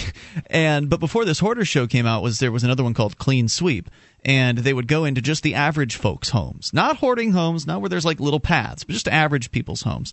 And these people have very defined areas where they keep things, but in those areas they keep a lot of things, or they'll cover a desktop or something like that with a bunch of stuff, or they'll cover their dresser or whatever with just a bunch of uh, you know knickknacks or things that aren't really necessary, but they like them and they've got the money to spend on them, so why not? so saying things of sentimental value, that sort of Well, they believe they have sentimental value, but they end up getting shoved in boxes and shoved in closets. Right, right. And then, what good is your sentimental value item if you aren't using it, if you aren't seeing it, if you aren't in any way ex- accessing it? See, it's things- just sitting there in a box. When I made the move, there were things that I axed from my my inventory that my mom would not let me. Things like my yearbook from high school, uh, Mm-hmm. my diploma from high school. I I could care less about things like that. Right. You know that that material object they give you when you complete this phase of your life. Those sorts of things my mom held on to and has You since cannot tried be to. you cannot be trusted with with your own high school diploma. She has to keep it. I, I tell you, my mom's must have mine too. Yeah, well, I, I didn't want it back, and so she's asked to ship it to me, and I was like, no, I really don't need any of that stuff. Yeah. you can hold on to it. That's where I first uh, kind of learned the disdain for excess was because my mom was one of those people who just kept all my school papers. I'm like, what are you kidding me? Are you going to go and revisit my math test from second grade? I mean, I don't think I don't think she still has them, but honestly, I don't know. I haven't asked her. Uh, When, when the kids Wow. are gone, you're liable to hold on to anything. I mean, you know, it was, it was, it was probably. I, Dang, I'm- take I'm- some pictures. i I'm mean, just their guessing. report from third grade. You know, I think in a way that You were probably nice to have around at that point. it might have reminded herself of a time in her life when things were better in some Yeah. fashion, whether it was her youth or the money she had to spend or the political climate, whatever it is. You know that that time period when you were in second grade, she really And Reagan was president. Yeah, she really liked that. Um, now my mom didn't wasn't that bad. It, she just held on to art things because I was. She called me the artist. Yeah, but, it may not have been everything, that- honestly. I don't remember. But I remember looking Yeah. at it and saying, this is ludicrous. Why would you want to hold on to this crap? Let's continue here. Take your phone calls about what you want. Mark is on the line listening to XM's America's Talk in Florida. Hello, Mark. Hey, how are you? Hey, what's on your mind Hey, tonight? I, I just wanted to, to clarify a little bit for you. Um, the Presbyterian Church USA is a, a liberal wing of Presbyterianism that, um, I don't know, 10, 15 years ago, there was a major split in what was the Presbyterian Church of America. Really? Oh, I didn't know that. And so there are two different Presbyterian churches in the country now. Just so our listeners, by the way, can catch up here because we're on like a two-hour time shift uh, over there in XM land. Uh, our listeners right now aren't aware. Maybe the Presbyterian Church of the USA has actually voted to allow gay uh, and lesbian uh, ministers into their organization. And if you could tell us more about the split, I'd love to have you. So hang on with us. We'll bring you back here in a moment at 800-259-9231. That's the SACL CAI toll-free line. 1-800-259-9231. You can call about anything, even if you aren't listening live. It's not a problem at all. We'll take your calls. You can bring up whatever's on your mind at 800 259 9231. Useful information. I was not aware of this. It's Free Talk Live. Hi, I'm Mark Craighead, founder of Crossbreed Holsters. Are you looking for a concealed carry holster? Crossbreed Holsters is the home of the world famous Super Tuck, the most comfortable concealed carry holster on the market today. Try one out and see how truly discreet and comfortable carrying concealed can be, and find out why we call it the ugliest holster you'll ever love. We are the standard others try to imitate. Get the original. Get your Super Tuck at crossbreedholsters.com. Again, that's crossbreedholsters.com.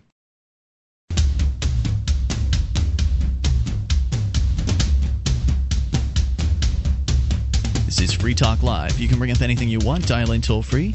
Take control of the airwaves. 800 259 9231. That's the SACL CAI toll free line.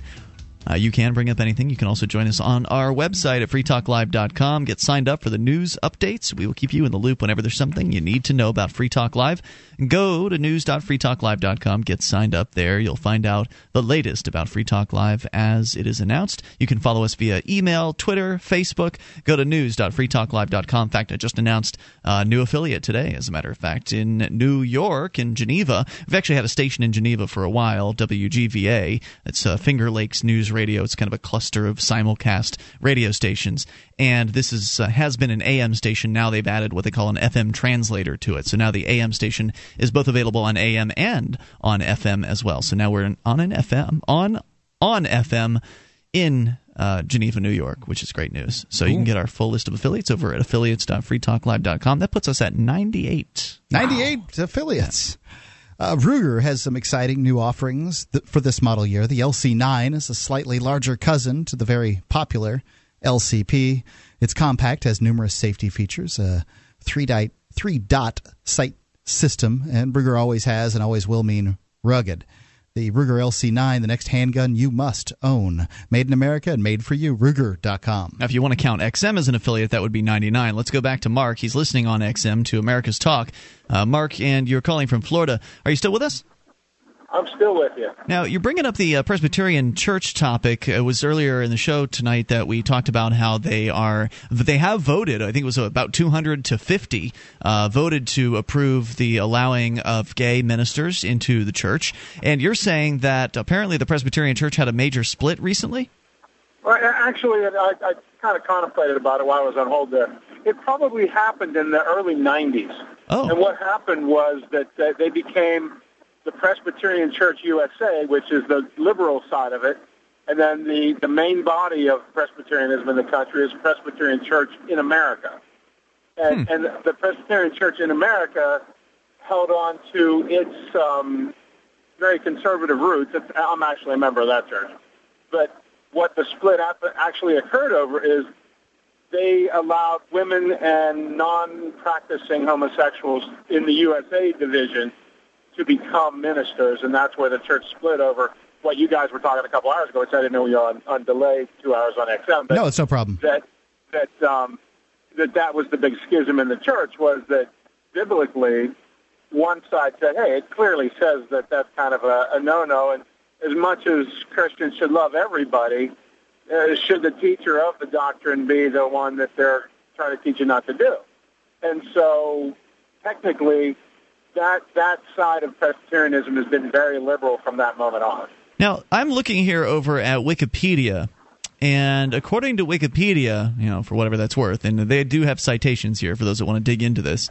Uh, but according to Wikipedia, you've got it backwards. The Presbyterian Church USA. You're correct that apparently there are different uh, iterations here, but Presbyterian Church USA is the mainline Protestant Christian denomination in the United States, part of the Reformed tradition. It's the largest Presbyterian denomination in the U.S. And I'm the minority. And the, the, claim here is there are about 2 million members of the Presbyterian Church USA, while the Presbyterian Church in America, the PCA, is an evangelical Protestant Christian denomination, the second largest Presbyterian church body in the United States, with approximately 350,000 members. So you had it backwards. Okay, so I am backwards there, and I stand corrected if that is correct. Well, you gave us the Um, information we didn't have at all. No, so. but that was yeah, it was very Exactly. useful information because I just thought I thought there was just one Presbyterian church, and apparently no, there's more than one. No, and they they split for that reason, which is and they, and what happened now is that USA is just taking it one step further. Sadly, what's become in, in almost every church denomination in this country, no matter what the religion, is there it's a it's a money business now, and they're all trying to figure out how they can keep as many people in the fold to, to cover their costs of doing business, and it, it's sad in its own route, but that's why Catholicism doesn't cover half of its tenants, and it's why every other religion in the world, except maybe being Muslim, does the same thing. Man, how So, hard can it be to run a church? It's not like they have to pay property tax. You know, if they don't make people happy, they don't come and pay the bills, and somebody's got to pay the mortgage. It's the truth. You've got, you know, they're they're they're more than anything. Uh, you know, they're social groups, and if you Yeah. got you got to get enough people together that sort of believe the same thing, feel the same way thing, want to want to hang out together, and you know that that's what a church is. Hey, Mark, thanks for the call and the uh, the expertise tonight. Appreciate the information. It's certainly, as you said, Mark, we did not have that info, and it's uh, very interesting. At 800 259 9231, that is the SACL CAI toll free line, and you can, of course, bring up absolutely anything. Uh, so, do, do we want to get back into the issue of financial intelligence here? Are there any other aspects of this that uh, that we haven't covered? Simplicity. We were talking about simplicity and excess, and uh, I, I, I just think it's very important to, for me in my life, it's very important for me to keep things as as simple as possible. And I think it's good advice, especially now with the way things are, to be able to be sort of in control of your wants and your desires. Mm-hmm. Um, you know, I, I, I think that there's a place for making money and then using that money to make your life better and sa- and saving enough that you'll your life will continue to be good. And by money, I guess I mean value and whatever fashion that you choose to save it. Well, many times when I make a rash purchase, it's a mistake. You know, like there was one time when I was in a rush to get a car, and I ended up getting a piece of junk uh, as a result of that. Or I think one time- sometimes when it comes to buying uh, used cars, you're really just rolling the dice. Sure. That you could take months and months to try to find the right used car, and that thing's transmission could fall out the next day. No doubt. I was talking to my mechanic, my mechanic. Who bought? Uh, was telling me the story of when he was, you know, it was a few uh, a decade ago or so. He bought himself a uh, BMW 6 Series, a special edition that he wanted. He bought it, and within a week, the transmission fell out of it. I mean, Oh, what do you do when you're a mechanic? Everybody makes this mistake. You know, when it comes to used cars, generally you're going to save some money. I think you need to kind of look at them to between two and four years old. That seems like a, a kind of a sweet spot. I- It's nice to get that thousand dollar, two thousand dollar used car that runs well, but you can't be guaranteed. Right. Oh, no doubt. Well, and part of the thing that I'd like to uh, just firm up with this discussion about the uh, the financial and personal responsibilities and that stuff is just be, uh, be aware of what your value system is. Find you know discover that within yourself. I think taking a little inventory of what you want out of life, what your desires are, and where you are at. And if it doesn't match up with where you want to be or where you want to head, then you need to make some corrections. But I think if you don't understand your own personal value system, if you don't understand what it is that makes you actually tick, and you're going off in the wrong direction, well, that's that's probably a path to unhappiness, not happiness. it's useful to have goals. It's useful to have things that are interesting to you that you would like to work toward. But it's also more important to work toward those things in a responsible manner. So there's nothing wrong with wanting a 50 inch LCD or plasma television set. Uh, you know, especially if what you're dealing with is a 19 inch old CRT from the 1990s. I mean, there's nothing wrong with wanting something better. But the problem comes in where you go in over your head in order to get something that you're just not ready for financially. And why not wait? The longer you wait on something like a 50 inch LCD or whatever we're talking about, Sure. the more affordable likely it's going to get over time. It's very rare that you'll see products increase in cost over time, especially consumer electronics and things like that. Uh, so odds are good that as you wait and save up for whatever it is that you wanted, by that time you've got another year or two or however long it takes you to save to that point. That time has gone by. That'll that's an old model at that point. You can get something newer and better for the same price, or get that exact same one for much less. More coming up. This is Free Talk Live.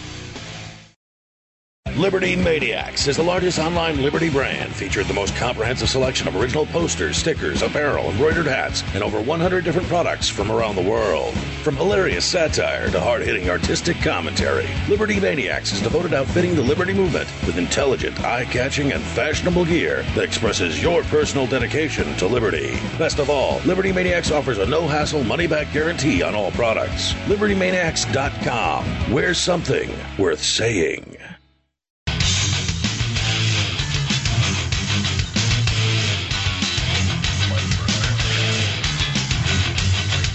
This is Free Talk Live. Dial in toll free. Bring up whatever you want. 800 259 9231, the SACL CAI toll free line. You can join us on our website at freetalklive.com, and we'll give you the features on the site for free, so enjoy those, including our archives. If you've missed a moment of the show, you can just click and download. They're yours totally free. Just uh, go to the website. You'll see the last week's worth right there at the top of the site. And then you can click into the archive section to go all the way back to late 2006. All of it is free at freetalklive.com. SQL CAI has a full orbed approach to account recovery. It's really three companies in one. They do collections, early out billing, and they purchase charged off receivables. SQL knows that the way they treat your customer reflects on you. Their staff is respectful. They record every call and have the best equipment money can buy so that your business is handled as efficiently as possible. You can see their banner at freetalklive.com. It's top one on the right hand side of the page. SACL, C A I. Let's continue with your phone calls. John is listening in Indy to WXNT. Hello, John. You're on Free Talk Live. Hey guys, how are you tonight? Hey, welcome, sir. What's on your mind? Oh, just one. I heard you talking about short sales earlier. One of the things you have to be careful of if you enter into one is that some banks will tell you, okay, we'll do the short sale, but we're we're going to send you a W two for the difference in the value of the mortgage, and then you get stuck with a really nasty tax bill. It's like kicking you when you're down. Um, but that's one of the things that you have to be careful of if you execute one of those is make sure that it's negotiated. They're not going to send you one of those W twos because that can really mess your world up as well. Even if they do send you that W two, there are ways to get out of it on the taxes. As I uh, understand it, this was uh, th- this happened to uh, someone close to me, and um, you know they, they they got the W two, but because it was a special kind of W two, like a W two G or something like that. I don't know. You shouldn't be taking tax advice from me, but that they didn't have to claim it on their income, but some pe- some other people under other circumstances would. So it, it, it's still. What if you don't pay income tax? Then you don't have to worry about it. Sweet. Anything else on I your guess, mind, John? I guess, I guess, no, I guess if that's the case, the uh, um, it's been interesting watching what's been happening to Ron Paul today. What's happened? Um, he, well, not specifically anything happened to him. What the press has been happening to him.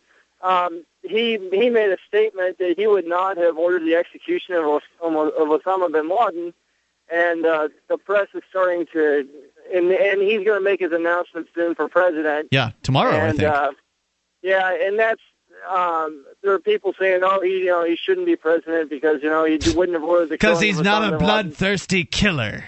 Well, yeah, I mean that's that, kinda, it's kind of crazy, but yeah, that's that's kind of what, what I've a little bit Right, of we what want been our hearing. presidents to be bloodthirsty killers in America. Well, I think there needs to be a distinction made here. I mean, you're just uh, you're just demagoguing, Ian. The fact is that um, Americans love killers, man. That's what they. That's who they keep electing. you know, I, I think all of it was righteous until they get the guy unarmed. Standing there, kneeling, depending on who you want to believe. Uh, you know, actually, no one, no one denies the uh, the daughter's story where he's kneeling. So he's kneeling in a room with no gunshot, no bullet holes in it, and they shoot him in the head and the heart on a kill order. That's the problem that I have. You mean it's righteous if you exclude the trillions of dollars they spent and the uh, thousands of innocent lives they took up that's getting up just to that implement, point? That's an implementation issue. Uh, it's a terrible. That's a really big implementation sure issue. It is. Sure, it is. Well, part, Wow. of, part of this is, I mean, what version do you believe? Because there's so many versions of the story that have gone out, and it seems to have died down in the past couple of days. But it, and when it came out, there was one version. 24 hours later, there was another version, and there was a revision of that version, and another version of that version. It's like, okay, guys, what really happened? Well, if it came from the government, I don't trust it. Yeah, no doubt about that. You know, good on Ron Paul for having the uh, you know the huevos to come out and actually make a statement like this in the Right. face of all of this worship of violence, the worship of these Navy SEALs, uh, the you know the the the celebration uh, that surrounds the, the taking of another human life. What happened to that that guy that's like, well, that's not how we do it in America. We put them on trial. We give them a chance to defend themselves. They're innocent until proven guilty. Don't you know the American way? What happened to those people? Where Yeah. are those people? Yeah, I just I want his candidacy to have legs, and I just when it's like when Mitt Romney first announced in the last cycle, immediately there was an issue with the press made because he was a Mormon, and it's just like they look for with certain people, they are just looking for things, and I'm sure every candidate as soon as they announce. They're going to be jumping on them and saying, "Okay, they've got this baggage or they've got that baggage." Just like you know, let's let's hear what these candidates have to say. I really want Ron Paul to do well. I don't know what his what his chances are yet. I hope they're good, and I just hope that with whichever president we have next, cause I, and I pray that it's not our current one. God love him. That that they pick the best people for their cabinet and not the cronies from the political party that they're in. So you are a that's all- dreamer. Thanks for the call, John. I appreciate Wow. hearing from you at 800 259 9231. But I do think Ron Paul's going to do better this time around Well, than all last I, time. all I want Ron Paul to do is the same thing he did the last time: is awaken those sleeper people who Mm-hmm. who haven't really heard about the message of liberty and, and don't really know of that idea. That is the success that I want Ron Paul to have. Yeah. As far as the machine goes, you can change the face, but it isn't going to change the game. And Ron Paul, as great as he is, and his his rhetoric and his uh, you know his record there at the uh, the Texas uh, representative, um, you know he's not going to change the world by becoming president. I'm sorry, it's well, just not going I to happen. I, I don't know if he'll change the world dramatically, but are you saying that it'll have no effect? The presidency of Ron Paul would have no effect on the size, scope, and invasiveness of government? I think it would have an effect, yes, but I think he would be minimized by the Senate and uh, you know the, the House of Representatives basically passing laws, and then once he vetoes them, they, they just go through into a supermajority. But if he could bring the military home, that would be a worth worth it right there. Like if he could actually Yes. do that, I that think yeah, he he should have that power and, Right. and and all these extra constitutional powers that the president now has. You know, he could definitely take and use those and put that ring of power on his finger and do the right thing. Like, But will he? When I he would gets trust. the power. I would trust him more with the ring of power than I would with most politicians. But we him know and what Gary power Johnson. does. Uh, the fact is, you know, I mean, you look at Gary Johnson's presidency from uh, he, He was not the vetoed. president. Uh, excuse me, his uh, executive position in uh, New Mexico. He vetoed seven hundred bills, and. I, I, you know what that requires is Congress to work harder. It requires Congress to to only get through the bills that are uh, you know worth getting through. Let's continue with your phone calls. You can bring up what you want. Uh, yeah, I'm excited about uh, Ron Paul as well. I gave him hundred bucks uh, as a result of his performance in the debate. So I thought that uh, that he did a great job, and I hope he continues to do so. Because you're right, JJ. It's Ron Paul that helped really give the liberty movement the kick in the pants uh, that it that it needed. He's the reason I'm here. Yeah, right, exactly. and Pe- Free Talk Live. Wait, Free Talk Live is the reason you're here, Ron Paul? Well, uh, free. I heard uh, Ron Paul do an uh, interview on Free Talk Live, and then I heard Ian tell me about uh, the Free State Project in one of the ad- advertisements. So that's that Awesome. was that was my introduction to the Free State Project was Ian. That is why Ron Paul. is the man because people ended up in New Hampshire as part of the Free State Project, which is, in my opinion, the best liberty activism movement in the world. They ended up here because of Ron Paul, and now with the the New Hampshire Free State Project being even larger and more effective than it was four years ago, that's going to create even more of a whirlwind a whirlwind around Ron Paul. He's supposed to be in Exeter, New Hampshire tomorrow, uh, I believe, with the intention of announcing his candidacy for president. So he'll be surrounded by all kinds of free staters and liberty lovers up here in New Hampshire. He's already acknowledged and endorsed the Free State Project. It's likely that kind of stuff will c- continue to come out. Let's talk to Ben, listening in Indianapolis to WXNT. Hello, Ben. Yeah, guys, uh, I, I appreciate you guys uh, giving kudos to Ron Paul. Uh, that's pretty awesome. It was actually John Locke that brought me into the Liberty movement and the uh, Austrian School of Economics. Well, aren't you uh, Mr. to- Smarty Pants? no, I'm definitely not. But Go I definitely called in tonight because I, I heard you mention that uh, you thought there was only one uh, Presbyterian denomination in America. And there's actually a plethora, and it's like uh, acronym city out here. we we have uh, the FPCNA, which is the Free Presbyterian Church of North America, which was actually a branch from the Free Presbyterian Church of Ulster, which is from uh, Ian Paisley. You may have heard of him No. uh, up in Northern Ireland. No, wait. Are these all churches that you're mentioning in Indianapolis? These are churches in the United States. In the United States. Okay. Yeah, in the United States. Yeah, we have uh, Free Presbyterian Church of North America here. There's uh, the Orthodox Free Pre- or the, the Orthodox Presbyterian Church, the Orthodox OPC. wow. yeah, guest. yeah. Orthodox There's the, Presbyterians. um, that's where they actually drink blood. They have Uh, to have they have to wear the funny hats. I'll tell you what, if you want to share more, you're welcome to. Hang on with us here, Ben. 800 259 9231. You can take control in the remaining moments of Free Talk Live, which are coming up. Are you moving to New Hampshire for the Free State Project? Maybe you are already here and need to find a place to call your own. Mark Warden, the Porcupine Realtor, will help you find the perfect property. Do you want a home with 50 acres of land? How about an income producing building? Perhaps a cabin on a lake or a condo in an urban area. Invest in liberty and property. Contact Mark Warden, Porcupine Realtor. See his banner ad at freetalklive.com. Or visit porcupinerealtor.com. That's porcupinerealtor.com.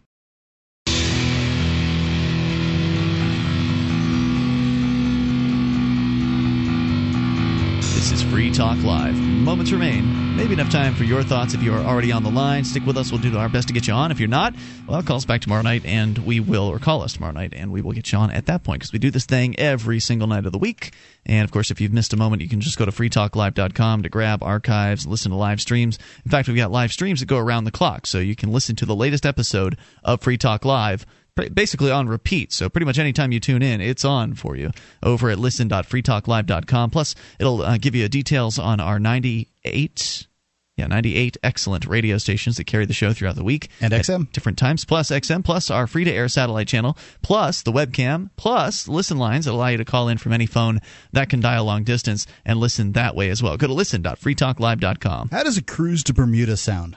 How about a cruise to Bermuda with Stefan Molyneux, Wes Bertrand of Complete Liberty, and me? This cruise isn't just a convention on the water, it's an unconference where the event's what you want to make of it. There'll certainly be some speeches and a debate, but the boat has an ice skating rink, rock climbing wall, miniature golf, and a whole bunch more to do. The ship leaves Bayonne, New Jersey in November, but you ought to reserve your berth now.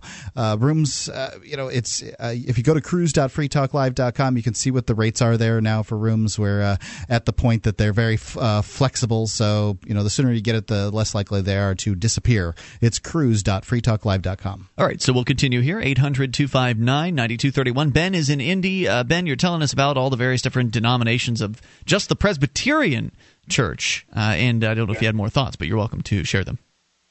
Yeah, yeah. As far as the Presbyterian Church goes, there's uh, also the RPCNA, the Reformed Presbyterian Church North America. They pride themselves as being the first denomination in America to give a vocal stance from the church level, from the Presbyterian level, against race-based slavery. Hmm. Um, there's the uh, I'm Free sorry, Church what was of that? Scotland. I'm sorry. yeah, the RP, RPCNA, Reformed Presbyterian Church North America, they pride themselves on being the first denomination in America to speak out against race-based slavery. They go all the way back to the early 1800s. I'd I'd got to say that I, I would opposed to really like to hear more about that. The Quakers were uh, speaking out against slavery in the 17th century, but you know, Were they doing that as a denomination? Yeah, that's well, possible. I, yeah. everybody everybody hated the Quakers, right? Uh, like they were this. Right. so, um, you know, it's it's pretty easy to say, ah, they don't count. They're not a real church. Well, right, because there's no Right, uh, with the. Quakers. There's are, is there a group of elders? Is there somebody who's No. like the speak the spokesman for No. the Quakers? So No. that might be an yeah, issue. I don't think so. They're not that organized, is is my Har- understanding. Harriet Tubman said that uh, if, uh, to escape slaves, if they could find black people to stay with, do that. If not, stay with Quakers. They're almost as good. Ben, thanks for the call tonight. I Wow. appreciate hearing from you pre- and uh, appreciate the call. Let's continue here and talk to Matt, listening in Decatur, Alabama, to WBHP. Hello, Matt. You're on Free Talk Live with the NJJ and Mark. Uh, you know, yes, y'all were talking about the uh, uh, Republican candidates. Yes, sir. All Well, right. really, really, we're only talking about Ron Paul. Um, and but I you think can Gary talk about yours. Go ahead. Well, there's a guy called. Uh, his name is uh, Herbert Cain, Herman. and he's one. uh, well, Herman or Herbert. uh, Herman, yep. Yeah. Uh, he's wanting to implement a free tax. A free tax. It's a fair tax. Yeah. Uh, yeah, fair tax, free tax. Same to. Uh, I'm I'm not really too keen in politics. I'm I'll just help you out here. it. No problem. Yeah. So, Mark, what do you think? You saw the debate. This Herman Cain character. My opinion is uh, the, the claim is that he won the debate. I can see how people would come up with that uh, statement. He was uh, his voice is deep, it is beautiful, it is melodious. Um, he, in my opinion, he spoke only platitudes. He took no uh, firm stands really on anything. It, his his speech sounded a lot like "America is America to Americans. America loves America loves you." You know that kind of. And he thing. owns- I, I just didn't. I didn't feel like I got a lot out of it. I didn't feel like he answered a lot of questions. And but- isn't he the owner of Godfather's Pizza? If that's is. not a bad omen, Wow. I don't know what is. I think that's an ad hominem attack and not worth uh, worthy of you. You know, Mark, that the government is a big gang, and this guy fancies himself to be the Godfather. Now he wants to be uh, the president, uh, which is essentially the Godfather of. Uh, what bothers me is I don't believe there's a, such thing as a fair tax. well, see, here, here, here's the thing. And this is my belief. I think this is exactly what America needs. Somebody that's worked their way from the bottom and got to the top. Well, Ron Paul's that that guy. Yeah, there's all kinds of people like that. Yeah, sure. And Ron Paul actually loves liberty, whereas these other characters on the stage, with the exception of maybe Gary Johnson's, a little less liberty oriented than Ron Paul. Uh, but Ron Paul is the most principled, liberty oriented person in the presidential uh, race at this time. Uh, don't you think that liberty is more important than somebody who you know looks nice and maybe has a deep voice? Look, man, I just want the, I, I just want you know big government out of it completely. I mean, Well- for real. Don't go with the other candidates, then, dude. I'll uh, tell you, the fair tax ain't going to do that for you. The fair tax is a 23% tax on every item that is bought and sold, and it is a welfare check for every American in the form of the prebate. Also, for the first seven years of the fair tax, I've read the law. This is what I'm getting from it. Um, actual law that says that it, the fair tax will go into effect and then not sunset for seven years unless the 16 uh, if the 16th Amendment isn't implemented or whatever. Yeah, so that anybody that means for the the- first s- seven years that you'll have both an income tax and a 23% sales tax. The fair tax will destroy this economy. Well, I mean, wouldn't it in the Declaration of Independence for the people by the people? What does that Um, have to do with uh, anything? I'm sorry, What what does that got to do with anything? That is the building blocks of our government. but it's not It really for the people. be- It's not what's it really by the people. The government is for the government and its politically connected uh, class by the government and its politically connected class. I mean, the, the the government doesn't do anything for you and I, dude. It just takes our money and forces us to be obedient. Well, this is what we need. This what we need is somebody that's going to stand up and say, "Hey, guess what? All right, this government or the, the the United States of America was founded for the people by the people. Okay. We're just here to pretty much say, you know, let's help them out just a little bit, give them a push in the right direction. But how is Herman Cain going to do that? The only firm stand he took, he was wishy washy on every issue. The only firm stand he took was the fair tax. And I just told you it would destroy the economy. Plus, I'd like to point out the For the People, By the People was from the Gettysburg Address, which was more than 80 years after the founding of the nation.